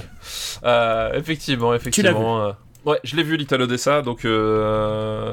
oui, bah donc tu l'as dit, James Gray qui n'était pas encore. euh, Il était pas encore encore James. Gray, mais clairement, il avait l'ambition d'un grand réalisateur déjà. Euh, oui, parce que bah, on, on est donc sur une, euh, sur on va dire un, euh, un drame familial, euh, un drame familial euh, sur fond de, sur fond de, de, de, de banditisme, hein, voilà. De mafia. euh, et alors, précisément, la mafia russe, russe juive new-yorkaise. voilà, Donc de parce que, bah, Brooklyn, de Brooklyn. Voilà, comme son titre l'indique, hein, euh, Odessa Odessa, qui est une ville où j'ai. euh, donc, euh, non, Odessa, qui est une ville en Ukraine. en Ukraine, mais d'où d'ailleurs ma famille vient. Mais, enfin, pas exact. ex- pas exactement Odessa, mais bon, Odessa, c'était le centre névralgique de, de, de la région. Et euh, ces gens, et ceux-là en particulier, ont immigré aux États-Unis et ont reformé une forme bah, clanique, quoi, les, les, une espèce de mafia, mafia russe, quoi. Et c'est ce que décrit ce film. Ouais, parce que en fait, faut, faut voir qu'effectivement les euh, comment s'appelle les euh, les vagues migratoires euh, aux États-Unis et particulièrement à New York. Pourquoi particulièrement à New York? Parce que ben tout simplement c'était là où arrivaient les immigrés d'Europe, hein, tout simplement. c'est ah, souvent quand tu venais par bateau. Alors et là en bah, l'occurrence. Quand tu viens par bateau, tu vas pas faire le, tout le tour, hein, tu t'arrêtes effectivement à New York. Quoi. La, mafia euh, qui, la mafia qui est décrite, là en plus, on parle d'une vague d'immigration euh, d'avant, tu vois. C'est euh, Tim Roth et Edward Furlong qui sont, ils sont frères, je crois. Hein. Oui, ils sont frères, tout à fait. Ouais ils ont déjà perdu un petit peu l'apport de la culture. C'est vraiment des Américains. Oui, c'est des, bah, des quoi, deuxième, troisième génération facilement. Hein, c'est au moins des deuxième, sinon des troisième génération. Ouais. Ouais, et mais effectivement, voilà, et, et à New York, c'est créé justement bah, des, bah, des quartiers comme ça, effectivement. Euh, voilà, bah, on, connaît, on connaît tous les quartiers italiens par le cinéma de Scorsese. Euh, il y avait les quartiers noirs, il y avait des, euh, les quartiers juifs, enfin voilà. Et effectivement, il y avait, il y avait, il y avait, je sais pas, je, je, je pense, je sais plus si, je pense pas qu'aujourd'hui ce soit encore comme ça. Alors, ça l'est toujours. Hein, il y a toujours un Chinatown. Ouais, il y a toujours un petit Koreatown. Mais, est-ce que, c'est toujours tout aussi cloisonné qu'à l'époque? Alors non, c'est moins cloisonné qu'à l'époque. mais ça, c'est la Il y a qu'un seul. La gentrification, ouais. Voilà, c'est la gentrification. Je veux dire, on, a beaucoup parlé, euh, un peu quand on a évoqué euh, Spike Lee, mais quand tu le Bronx, le Bronx aujourd'hui n'a plus la même gueule. Aujourd'hui, le Bronx, euh, l'immobilier vaut, vaut, vaut, le prix de Paris. Enfin, ça n'a plus aucun sens, quoi. Donc, la gentrification a fait que, de toute manière, la, le tissu social new-yorkais s'est unifié et en allant vers le haut et vers la richesse. Voilà, et en, repoussant les, autres euh, le, plus loin possible, quoi. L'Amérique qui est décrite dans celui-là, c'est encore l'Amérique du moment où on te disait attention New York, c'est un coupe-gorge. Oui, on, est encore un peu dans cette période effectivement qui va, qui, globalement, le, basculement se fait au début des années 2000, on va dire. Euh, voilà, c'est à peu près le moment où on arrête de dire que New York c'est un, c'est un, c'est un coupe-gorge. Euh, mais là, on est voilà, on est sur, sur un film de petite frappe aussi. Ce qu'il faut dire, c'est qu'on on, voit voilà le, la mafia par le petit bout de la lorgnette, la mafia de la rue, euh, voilà avec ce, destin de ces deux frères qui qui vivent de ben de de délinquance, d'arnaque et voilà de, de violence un peu, un peu quotidienne, euh, voilà, d'intimidation, enfin ce, ce, genre de truc. Hein, c'est pas, euh, c'est pas des grands gangsters, c'est pas des bandits de grand chemin ou très romantiques, etc. Euh, on n'est pas dans, le, on est, on n'est pas dans le braqueur de banque à la, la hit, hein, voilà. On est vraiment dans la petite frappe qui essaie de survivre, quoi. Clairement, Tim Roth est montré d'une manière horrible, c'est-à-dire d'abord il est froid, c'est une sale brute. c'est un mec cruel et aussi qui est rejeté par sa famille. Oui, tout à fait. Ouais, Parce que son, euh, je, je, suis pas sûr, je crois pas que ses parents soient, sont pas des mafieux. Hein, je crois que ses, ses, parents sont plutôt des gens droits. Et lui a, a, a, pris une tournante vers la, vers la violence et vers la mafia, tout comme son, son frère.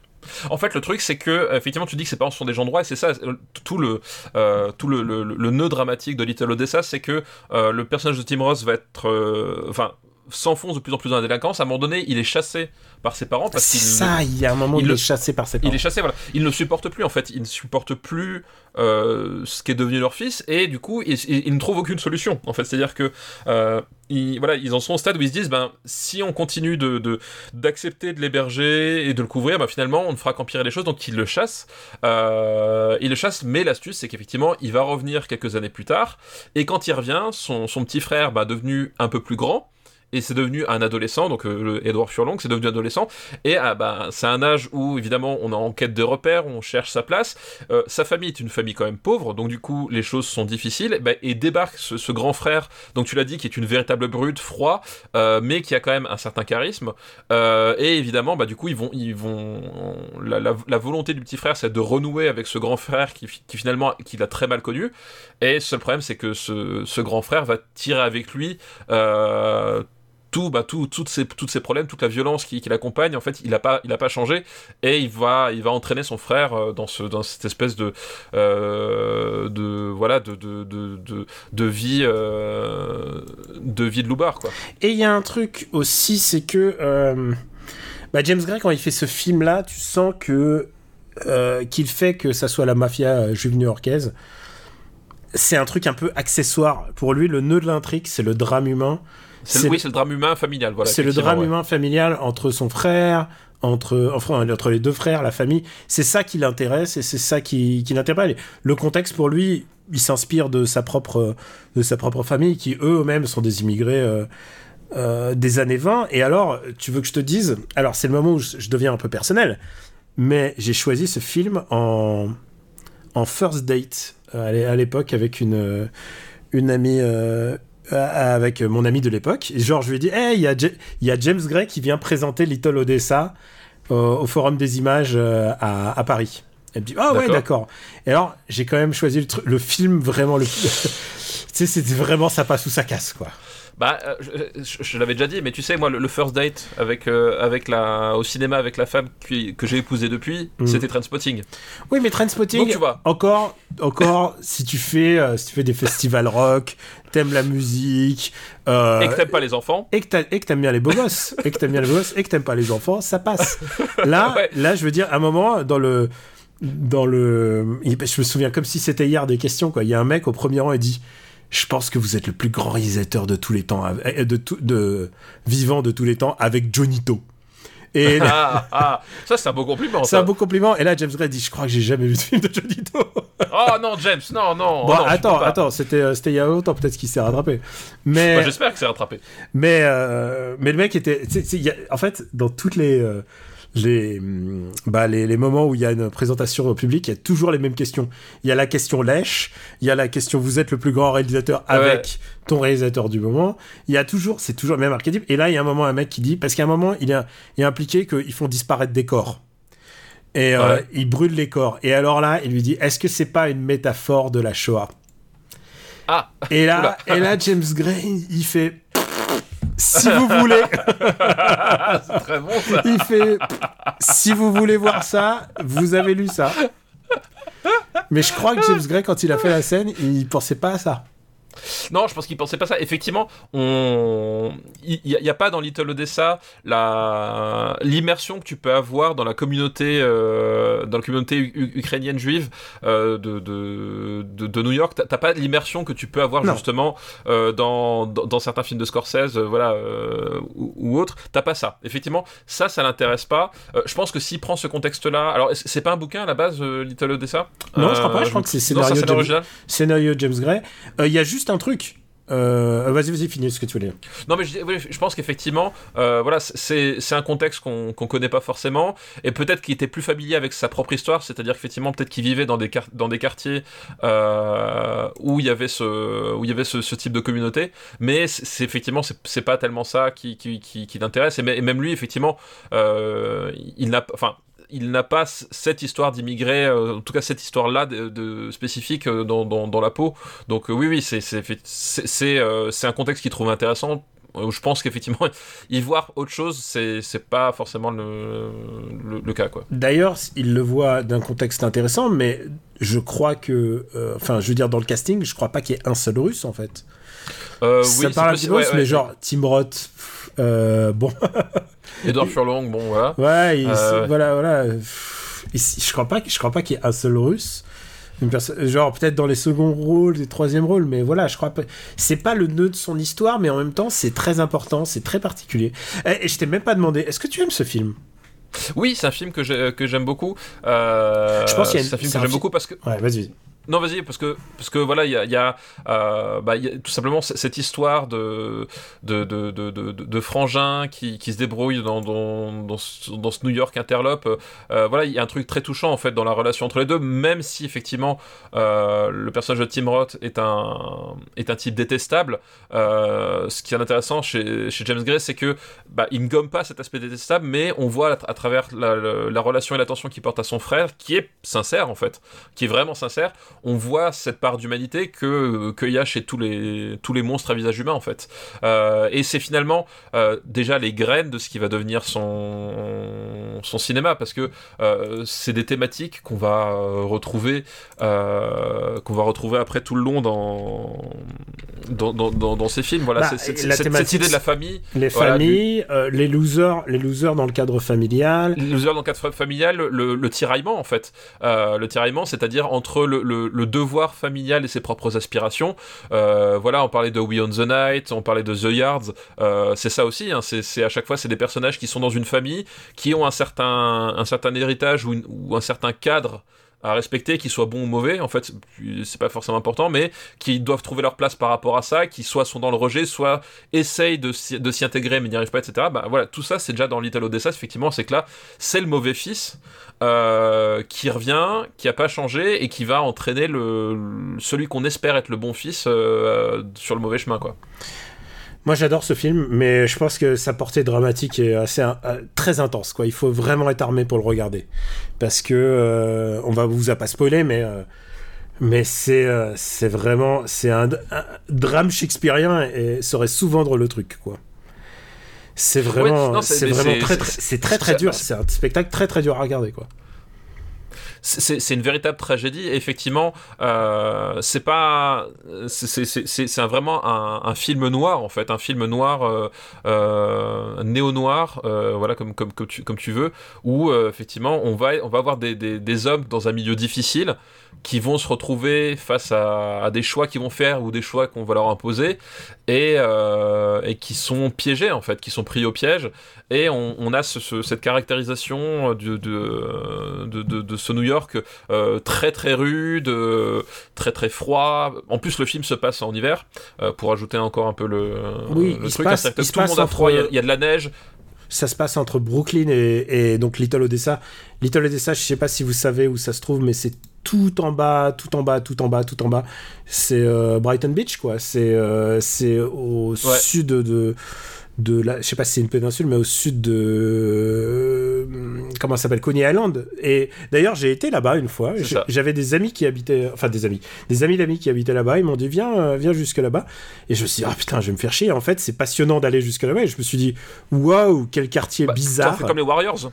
Exactement, j'ai fait Hein, comme t'as- les Warriors. le chemin des Warriors. J'ai pris le grand train et t'arrives là-bas et alors j'ai jamais autant en- entendu parler russe euh, de la rue que là-bas. ça, ça parle vraiment beaucoup russe euh, parce qu'il n'y a pas il y a pas que des juifs. euh, Il y a beaucoup de chrétiens.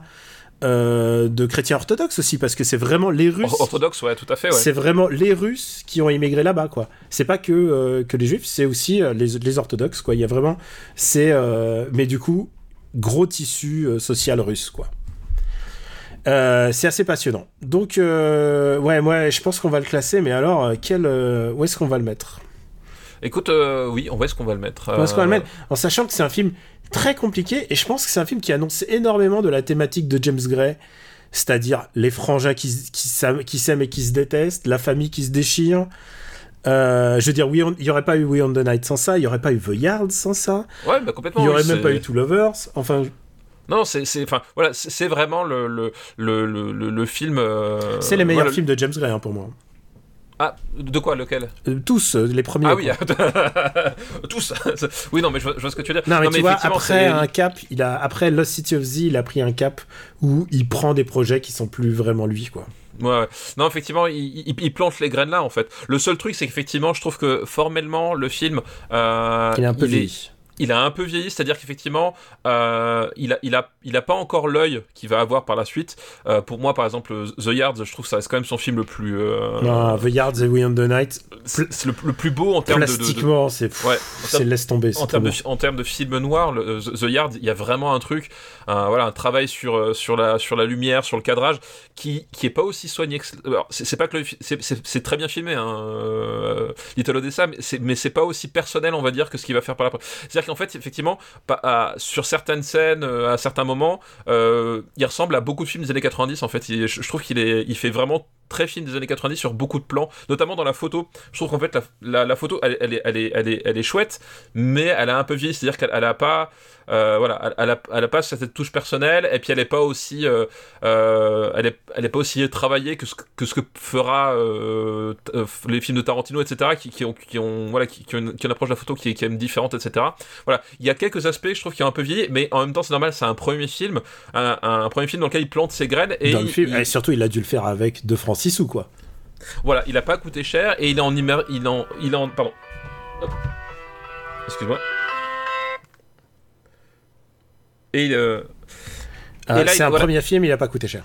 Voilà, c'est un premier film. Je pense qu'il a pas coûté cher et en, termes artistiques et euh, euh, en termes artistiques, il est en, immersion dans ce dans ces années 90. Donc c'est à dire qu'effectivement, il est, je pense, plus euh, poreux aux influences des autres que par la suite où il s'affirme vraiment. Donc ce qui fait qu'effectivement, il y a, certains aspects du film qui vieillissent un petit peu par rapport à ce qu'il a pu faire par la suite. Mais ça reste un ça reste un, très bon polar. Puis en plus, un, voilà, enfin encore je dis un polar, c'est même pas tant un polar, c'est juste qu'il y a un milieu criminel. C'est vraiment plus une, comme tu as dit, une espèce de tragédie euh, shakespearienne euh, dans le milieu, euh, dans un milieu criminel, quoi, plus qu'un véritable polar, parce qu'il n'y a pas à proprement parler d'enquête en fait. il y a, quelqu'un qui roule sa bosse dans un milieu hostile. Voilà, c'est ça, exactement. Où est-ce qu'on va le mettre? Je pense que c'est très très bien. Alors, où est-ce que tu le verrais toi? Je verrais ça au-dessus de Jurassic Park. Où est-ce qu'il est dans l'ami Jurassic Park? Tu, tu, euh, Snake Eyes, tu vois, ouais. je, je, pense oui. que c'est mieux que Virgin eh ben, Suicides. Je, je, le, je, le, mets à peu près dans ces eaux-là. Moi, ma barrière haute, c'est Will Hunting. C'est-à-dire que je ne mettrais pas au-dessus de Will Hunting, mais. Euh... Euh, ok, alors au-dessus de Toy Story, mais sous Will Hunting. Voilà, entre Toy Story et Will Hunting. Eh, écoute, c'est une très bonne place. Dans un classement qui, où, où les places commencent à coûter cher. Ah bah, les places coûtent très très cher, effectivement. On attend d'ailleurs que les réalisateurs nous payent pour avoir des bonnes places. c'est ça. Et on en appelle au réalisateur de Arthur, euh, Arthur 4, s'il veut une bonne place, dans 2000 jours. C'est ça. Ah la vache. Ah, là, oh, putain, dire qu'on l'a, on, on, on l'a mis dans notre liste, hein, on va être obligé de le voir, c'est ça. Hein. Ah bah oui. Euh, ouais, non, on l'a pas mis, on l'a pas mis, c'est pas un blockbuster. On l'a évoqué, c'est ça, on l'a évoqué. On l'a évoqué. Euh, est-ce que je suis pas, on a mis Morbius, je suis même pas sûr. Ah, on a oublié Morbius. Bon, c'est pas grave. Oh, on a oublié Morbius. C'est pas grave, je, je l'ai vu, donc bon, voilà, on pourra bon, le classer. Mais... Bon, d'accord. Euh, parce qu'ils vont annoncer Morbius 2. Euh, oui. Bah, oui Vu le succès du 1. Eh ben écoute, euh, c'est tout pour aujourd'hui. On en a fait pas mal aujourd'hui. Hein. On en a fait pas mal et on a fait des trucs euh, assez intéressants. Pas et... toujours très bien, mais intéressants. Mais très différents les uns des autres. C'est ça. Euh, Est-ce que tu as une recommandation? Je suis sûr que tu as une recommandation. Eh bien oui, euh, More Bing Time avec les recommandations. Euh, et ma recommandation, c'est un jeu de société. Un jeu de société tiré d'un roman est devenu un film. Je sais pas si vous en avez entendu parler. Je pense que c'est passé un peu euh, inaperçu. Euh, voilà, c'est une adaptation de Dune en fait en jeu de société. Alors il y en a eu pas mal des adaptations, enfin je dis pas mal, il n'y en a pas non plus 5000, hein, mais euh, je veux dire comparativement à, au nombre de, de, de, de, façons d'adapter un roman en jeu de société, il y a quand même plusieurs jeux de société d'une. Euh, et là, le, le, jeu que vous recommandez, parce qu'il ne faut pas se tromper, entre guillemets, euh, il s'appelle Dune Imperium. Euh, Dune, Dune, Imperium, et euh, donc le principe évidemment c'est que c'est autour de Dune, c'est-à-dire qu'on va voir l'Imperium et les différentes factions, donc les la, la, Atreides, les Bene Gesserit, etc., etc., euh, qui vont bah, euh, être en lutte pour euh, prendre le contrôle de la planète Dune pour ses ressources. Et donc c'est un jeu qui se joue de 1 à 4 joueurs. Alors j'ai pas fait le mode solo, je sais pas ce qu'il vaut, mais je, je, joue pas au jeu de société en mode solo, donc voilà. qui joue de 1 à 4 joueurs. Et à mon sens, il, est, il est vraiment intéressant à partir de 3. C'est-à-dire que pour deux joueurs, je, en fait, si tu quand tu joues à deux joueurs, il y a une troisième faction qui est jouée et, simulée par les autres joueurs ou alors par une appli. Et je trouve que ça fonctionne un peu moins bien que quand tu as des vrais joueurs en fait. Voilà, donc euh, je trouve qu'il est vraiment hyper intéressant à partir de 3 pour 3 ou 4 joueurs. Euh, et le, principe en fait, c'est que tu as un plateau qui représente Dune. Euh, sur le plateau, tu as différents lieux donc avec des différents lieux qui sont qui, qui, sont là qui permettent de soit euh, alors c'est soit les lieux de Dune, soit les lieux de l'Imperium, c'est-à-dire que t'as le, as le, comment s'appelle le, l'équivalent du Sénat impérial, etc. Enfin voilà, t'as as des lieux qui sont pas forcément reliés directement à la planète, et tu vas devoir en fait envoyer des, euh, des pions comme des ouvriers. En fait, c'est un jeu de placement d'ouvriers, sauf que euh, on les appelle les agents parce que c'est le, c'est le jeu, mais en fait c'est un jeu de placement d'ouvriers. Tu vas devoir envoyer en fait tes, pions sur différents endroits pour gagner des ressources qui correspondent et marquer des points de victoire. Évidemment certains endroits sont gratuits, d'autres sont, payants, d'où le fait d'avoir besoin des ressources, parce que sans ressources, tu peux pas aller sur certains endroits, et euh, si tu vas pas sur certains endroits, tu pourras pas gagner euh, des points de victoire ou des ressources pour aller à un autre endroit. Et tout le truc, en fait, c'est essayer de... De, planifier un peu ce qu'on va faire pour aller sur les endroits et gagner des points de victoire de plein de façons différentes. C'est-à-dire que tu as soit des points de victoire euh, directs, c'est-à-dire que tu as, des trucs, tu fais un certain nombre d'actions, au bout d'un moment tu gagnes un point de victoire, soit à la fin de chaque, euh, chaque manche, tu as un conflit donc euh, qui a lieu. Celui qui euh, remporte le conflit, bah, en fait, il, gagne une récompense. Le deuxième, il en gagne une autre, etc., etc. Donc tu peux alimenter le conflit. T'as toute une partie euh, militaire, ou alors t'as tout un tout un système en fait d'influence, c'est-à-dire que t'as toutes les, factions du jeu, où à chaque fois que tu leur, vas sur leur comment s'appelle, tu, vas sur leur lieu ou que tu leur rends service, tu montes en, en influence auprès d'eux et au-delà d'un certain stade d'influence, bah, ils te rapportent des points de victoire. Voilà, en fait, voilà, c'est en gros les, les, les, les, façons de gagner des points de victoire.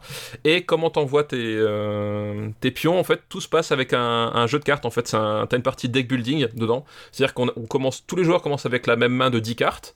Au fur et à mesure, tu peux euh, acquérir de nouvelles cartes par ton influence. En fait, les cartes, euh, c'est la plupart du temps des personnages que tu vas recruter et qui ont évidemment des pouvoirs particuliers. Et l'idée, c'est qu'en fait, chaque carte te permet soit de gagner des ressources directement, soit de d'envoyer les personnages dans certains lieux. Et il faut qu'après, bah, t'équilibres ton jeu pour pouvoir euh, aller là où tu veux, pas te retrouver coincé, pouvoir contrecarrer des, euh, les stratégies de l'adversaire, parce qu'évidemment, quand quelqu'un va à un endroit, toi, tu peux plus y aller. Donc si, si tout ton, toute ta stratégie reposée sur un endroit en particulier, t'es es coincé. Euh, donc l'idée, c'est d'avoir un, jeu assez riche pour pouvoir contourner les, les, les, les, mouvements des autres, etc. Et essayer d'aller le plus, le plus vite possible au nombre de points de victoire. Et, et c'est un jeu qui est vraiment très très cool parce qu'en fait, il y a vraiment plein plein de, possibilités. C'est-à-dire que les règles de base sont pas très compliquées. Il y a honnêtement, enfin, c'est un jeu, c'est des parties qui sont entre 2 et 3 heures, donc c'est un jeu assez long. Mais les règles de base sont pas très compliquées. Par contre, il y a une richesse assez folle, c'est-à-dire que avec des règles très simples, voilà, tu joues une carte, la carte te permet d'aller à un endroit, tu, tu prends ce qu'il y a et puis voilà. Euh, avec des règles très très simples, en fait, les, possibilités stratégiques sont vraiment énormes et euh, t'as toujours un moyen de rebondir et t'as plein de façons de gagner. Euh, voilà, et c'est assez drôle quand nous on avait fait, enfin, on a fait plusieurs parties. Quand on a fait les parties, c'est que euh, tous les joueurs avancent pas tous au même rythme, c'est-à-dire qu'il y en a certains qui gagnent énormément en fin de partie, d'autres qui gagnent beaucoup en début de partie, d'autres qui sont plutôt équilibrés, et tout le tout le tout l'enjeu finalement, c'est d'arriver au bon point de bascule, c'est-à-dire que si tu t'as une stratégie qui mise plutôt sur la fin de partie, bah, essayer de basculer suffisamment tôt pour pas te retrouver trop à la traîne. Et à l'inverse, si t'as une stratégie qui te rapporte beaucoup de points au début de partie, c'est essayer de euh, de pas être dépassé par la suite. Voilà. Donc il euh, faut, faut, toujours bien équilibrer son truc et bien observer ce que font les autres pour essayer de ne pas se faire doubler euh, dans, ce, dans, ce, que tu vas faire. Et euh, donc voilà, c'est un jeu que, que je trouve vraiment très très cool avec un super matériel. Euh, les cartes et tout sont, sont, sont jolies. C'est inspiré du film parce qu'il y a le petit logo Legendary sur la, sur la boîte. Euh, donc euh, tu vas retrouver des, euh, Paul Atreides avec légèrement les traits de, de Timothée Chalamet, mais c'est pas complètement lui. Il y a un truc stylisé qui. Ils ont pas le droit. alors, alors, je pense qu'ils ont un accord parce que comme dit le, le, le, le, logo du, du jeu c'est le même que le film. Pardon, je, pardon, je pense qu'ils ont, une partie de droit parce que le, logo, déjà le logo du jeu Dune, c'est le même logo que le film, et il y a le, et Legendary Production sur la boîte. Donc je pense qu'il y a un accord en fait avec. Euh, avec euh, avec Legendary et la et la Warner pour euh, pour s'inscrire on va dire au moins dans un plan comme commun. Euh, mais effectivement je pense que euh, en termes de reproduction des acteurs ils, ils ont ils, ont voulu pas trop se piéger c'est-à-dire on fait un truc qui ressemble quand même beaucoup à, voilà comme je disais à Timothée Chalamet ou euh, ou, à d'autres mais en même temps pour que ce soit suffisamment générique pour suffisamment stylisé pour pas que ça fasse juste du photoréalisme voilà qui vieillit quoi. Donc voilà c'est le, le, le, trait je trouve est très intéressant pour ça. On reconnaît et en même temps c'est plus stylisé, plus, euh, plus intemporel que, que ça.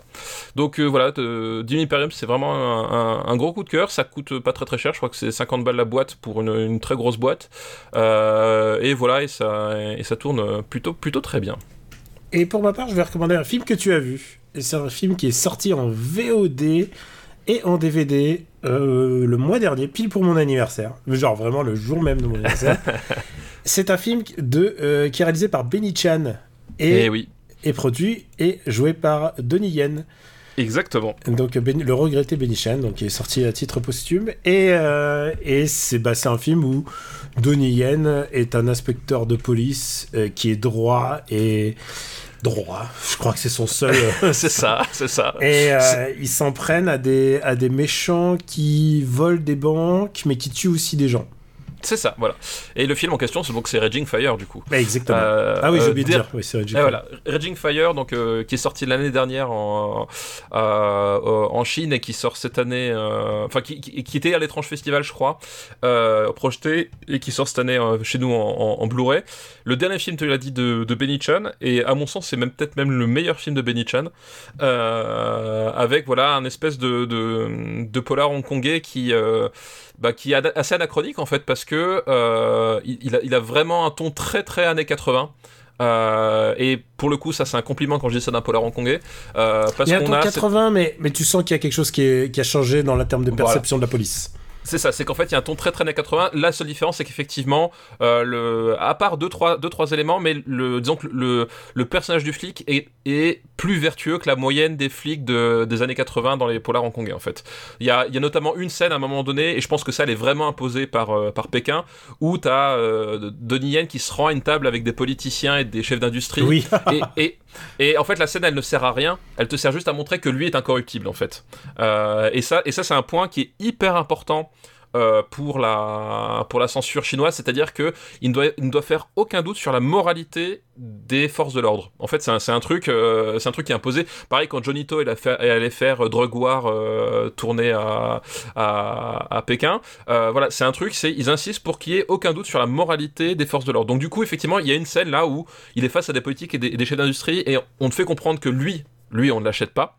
Euh, par contre, effectivement, dans le dit reste du combien, film, combien coûte euh, la, la cuillère de je sais pas quoi, de, Voilà, machin que j'ai j'ai mangé? Ils disent bah 20 dollars. Et il, il sort 20 dollars de son truc et il se barre. Ouais, et il se barre, voilà, exactement. Euh, et par contre, mais par contre, ce qui est drôle, c'est que dans le reste du film, c'est quand même un flic qui euh, qui s'occupe assez peu de la législation. euh, qui euh, qui n'hésite pas à s'engager dans des fusillades et dans des bastons pour régler les problèmes, euh, voilà, qui est, qui est quand même très old school, qui à un moment donné va tirer sur ses camarades parce que la situation l'exige. Tu vois, on est quand même sur un, sur un truc assez paradoxal qui, Et- euh, oui, qui oui, est qui assez va drôle. utiliser un mec comme bouclier. Enfin, je sais plus. Voilà. c'est- oui, ça. Ouais, putain, c'est. Donc c'est donc en fait il y a La séquence du bouclier humain est, vraiment pas mal. Euh, voilà, il y a vraiment une volonté de faire un polar hardcore avec les contraintes de la Chine. Et ce que je trouve génial dans Raging Fire, c'est qu'il arrive vraiment à concilier. C'est-à-dire que tu vois les scènes qui sont là pour faire plaisir aux Chinois.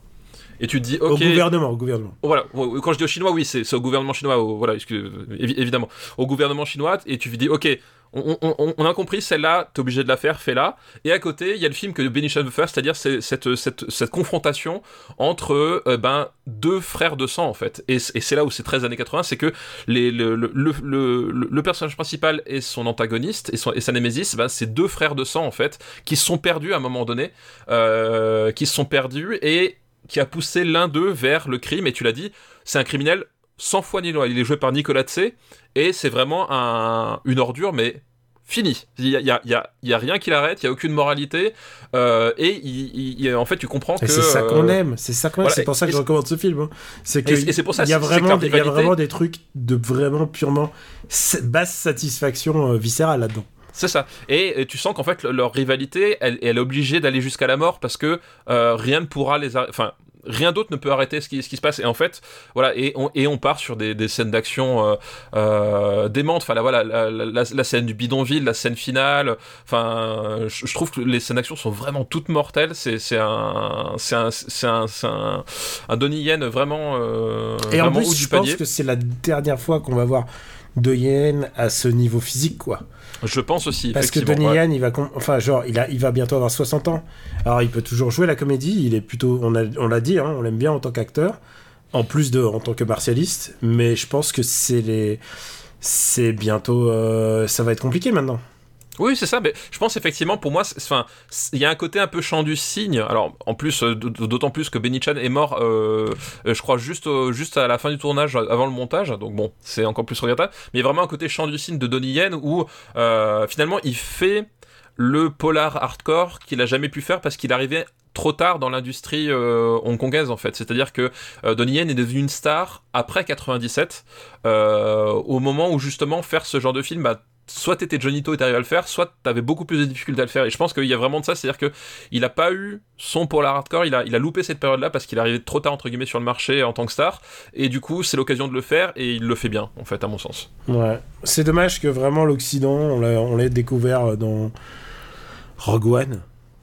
Oui, oui, bah c'est pas son meilleur rôle, mais Ouais. bon. euh, Après, moi j'adore Rogue One, mais c'est sûr que c'est pas le meilleur rôle Alors, de je mais- dirais pas j'adore Rogue One, mais. euh,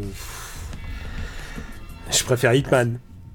Oui, je préfère Hitman aussi, mais, euh, mais pour moi, Rogue One, ça reste l'un des, des tout meilleurs Star Wars euh, confondus. Alors, écoute, je t'en- je t'engage à regarder Obi-Wan Kenobi. Euh, voilà. Oui, bah oui, oui, oui, c'est ça. tu remarques que c'est pas Obi-Wan Kenobi ma. Merde, j'ai tout cassé, chaud. tu remarques que c'est pas Obi-Wan Kenobi Marocco, mais c'est euh, c'est Raging Fire, donc dispo en VOD et en Blu-ray. Euh, merci à tous. Merci pour Bah votre oui. fidélité. On est content de refaire les années 90 parce que ça nous permet de faire vraiment du cinéma très très très différent. Et euh, merci encore à Eknal pour la liste parce que c'est vraiment, euh, c'est vraiment une très très. En plus, vous la voyez pas puisque c'est une liste interne pour nous, mais euh, elle est tellement belle. On devrait la montrer à tout le monde, mais bon, Et on devrait l'afficher. on devrait l'afficher. Euh, je te remercie, Steph, d'avoir, au péril de ta vie, fait cet enregistrement. C'est ça, effectivement. tu vas Bah, retourner t'allonger là. Le, le- le- le plus compliqué maintenant, ça va être de se lever et de changer d'endroit en fait. C'est- là où c'est critique. Tu prends des antidouleurs quand même. Ah oui, j'en ai pris, mais euh, ils ont fait un effet très très limité. hein, de... Ah, Bon. c'est. Ouais. Bah écoute, ouais, le Donc, dos, euh, comme disait le Wu-Tang Clan, protect your neck, protect c'est ça, neck. protect your neck. Exactement. Euh, pour Protect the Neck euh, du RPU, n'oubliez pas, c'est patreon.com slash RPU pour nous aider, pour nous soutenir à essayer parfois de trouver des films, à dégoter des films, soit des recos, soit honnêtement à chercher des vieux films que nous rajoutons dans notre euh, liste dans no- notre euh, liste de devoirs de vacances parce que il y a aussi des films qu'on n'a pas vus et aussi pour héberger ce site. Euh, héberger le site qui est de Super Ciné Battle bien entendu où vous retrouvez la master list qui est mise à jour, n'est-ce pas? On vous embrasse très fort. Steph, je t'embrasse. Bah oui, moi aussi je t'embrasse. Je vous dis à tous euh, à bientôt. J'envoie un SMS à ta femme en disant Fais-lui fais-lui de la bouillotte. Parce que. C'est ça. on vous embrasse très fort et on vous dit à très très très bientôt. Ciao. Ciao à tous, merci. Je ne sais pas ce que je vais mettre en bonus de fin. Ah bah moi non plus. Ouais, qu'est-ce que je Obi-Wan Kenobi. Obi-Wan Kenobi. Eh, Obi-Wan, franchement, c'est. Ah. Ouais, non, il, par- il paraît que c'est vraiment pas bon. Mais bon. Mais surtout, ça désacralise beaucoup en fait. C'est que, tu sais, il y, a Bah. ce- il y a ce moment euh, de. Bah, c'est un peu tout le problème, c'est qu'en fait, euh, est-ce qu'on avait vraiment besoin de savoir ce qui se passait pendant ces années Tu vois ce que je veux dire? Est-ce que le personnage de Obi-Wan Kenobi ne fonctionnait pas tout seul dans l'épisode 4 Tu vois ce que je veux dire? C'est c'est- c'est- c'est Bah, tout le problème de ces trucs-là, quoi. Bah moi j'aime bien le fait que Obi-Wan Kenobi n'ait jamais rencontré Vador entre temps et qu'il se revoit 30 ans Oui, après. c'est ça, ouais. Et, qu'il et se que c'est une vraie long- charge émotionnelle, quoi, tu Il y a vois une vraie charge émotionnelle. Maintenant la charge émotionnelle, s'il se voit tous les 10 ans, bon, Ouais, bof, voilà. je je suis d'accord. Sur- Surtout qu'en plus, là, là, comme je disais, j'ai- recommencé Mandalorian, j'ai repris la saison 2, et en fait, il y a des trucs assez cool dedans. C'est pas nul, Euh, c'est pas nul non, non. Mandalorian saison Non, non. Non, Ouais, non, en c'est moins bien. C'est moins bien que la saison 1, mais euh, Voilà, c'est juste le premier épisode, j'ai trouvé vraiment tout pourri, mais par contre, dans les suivants, il y a des trucs vraiment cool, donc. euh, après je- beaucoup voilà. de gens ont chié sur euh, Boba Fett, mais Boba Fett, je pense qu'en tant que Sentai, ça passe. Alors, j'ai pas vu Boba Fett, mais ce sera la prochaine étape parce que. euh, doucement, doucement, doucement. T'es Voilà. encore, t'es encore, euh, encore en convalescence, en pleine souffrance. ça marche. Bon, euh, j'éteins là. Allez, bisous. à plus. Attends, attends, je- je...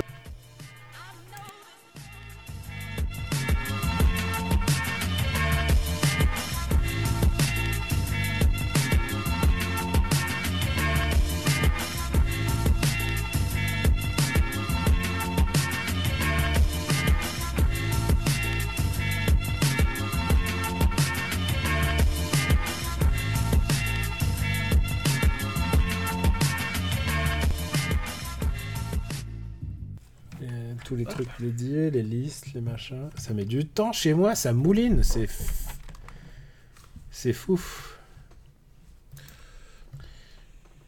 Hmm, ok. Il a pas tout fini de booter au démarrage, c'est pour ça. Ah bah, ah bah alors qu'est-ce qu'il faut? Bah, bah alors Bah alors, elle va Mon rouler. vélo Elle va rouler beaucoup moins bien. hein. Le bord roulait beaucoup moins bien Voilà. J'ai- la ref. J'ai la ref. Ah bah, Louis de Funès, euh, éternel. J'ai un devoir de vacances donc. Yep. Parce que t'es pas heureux. Moi, je suis euh, euh, heureux autant qu'on peut l'être. Ah ouais? Ah oui. Extatique même. Extatique? Ouais. Hop. T'es un statique. hein. C'est bien ce que je me disais. Super. Ciné Battle, c'est là le répertoire. T'as une reco ou pas? J'aime bien quand un plan se déroule euh, tout ça.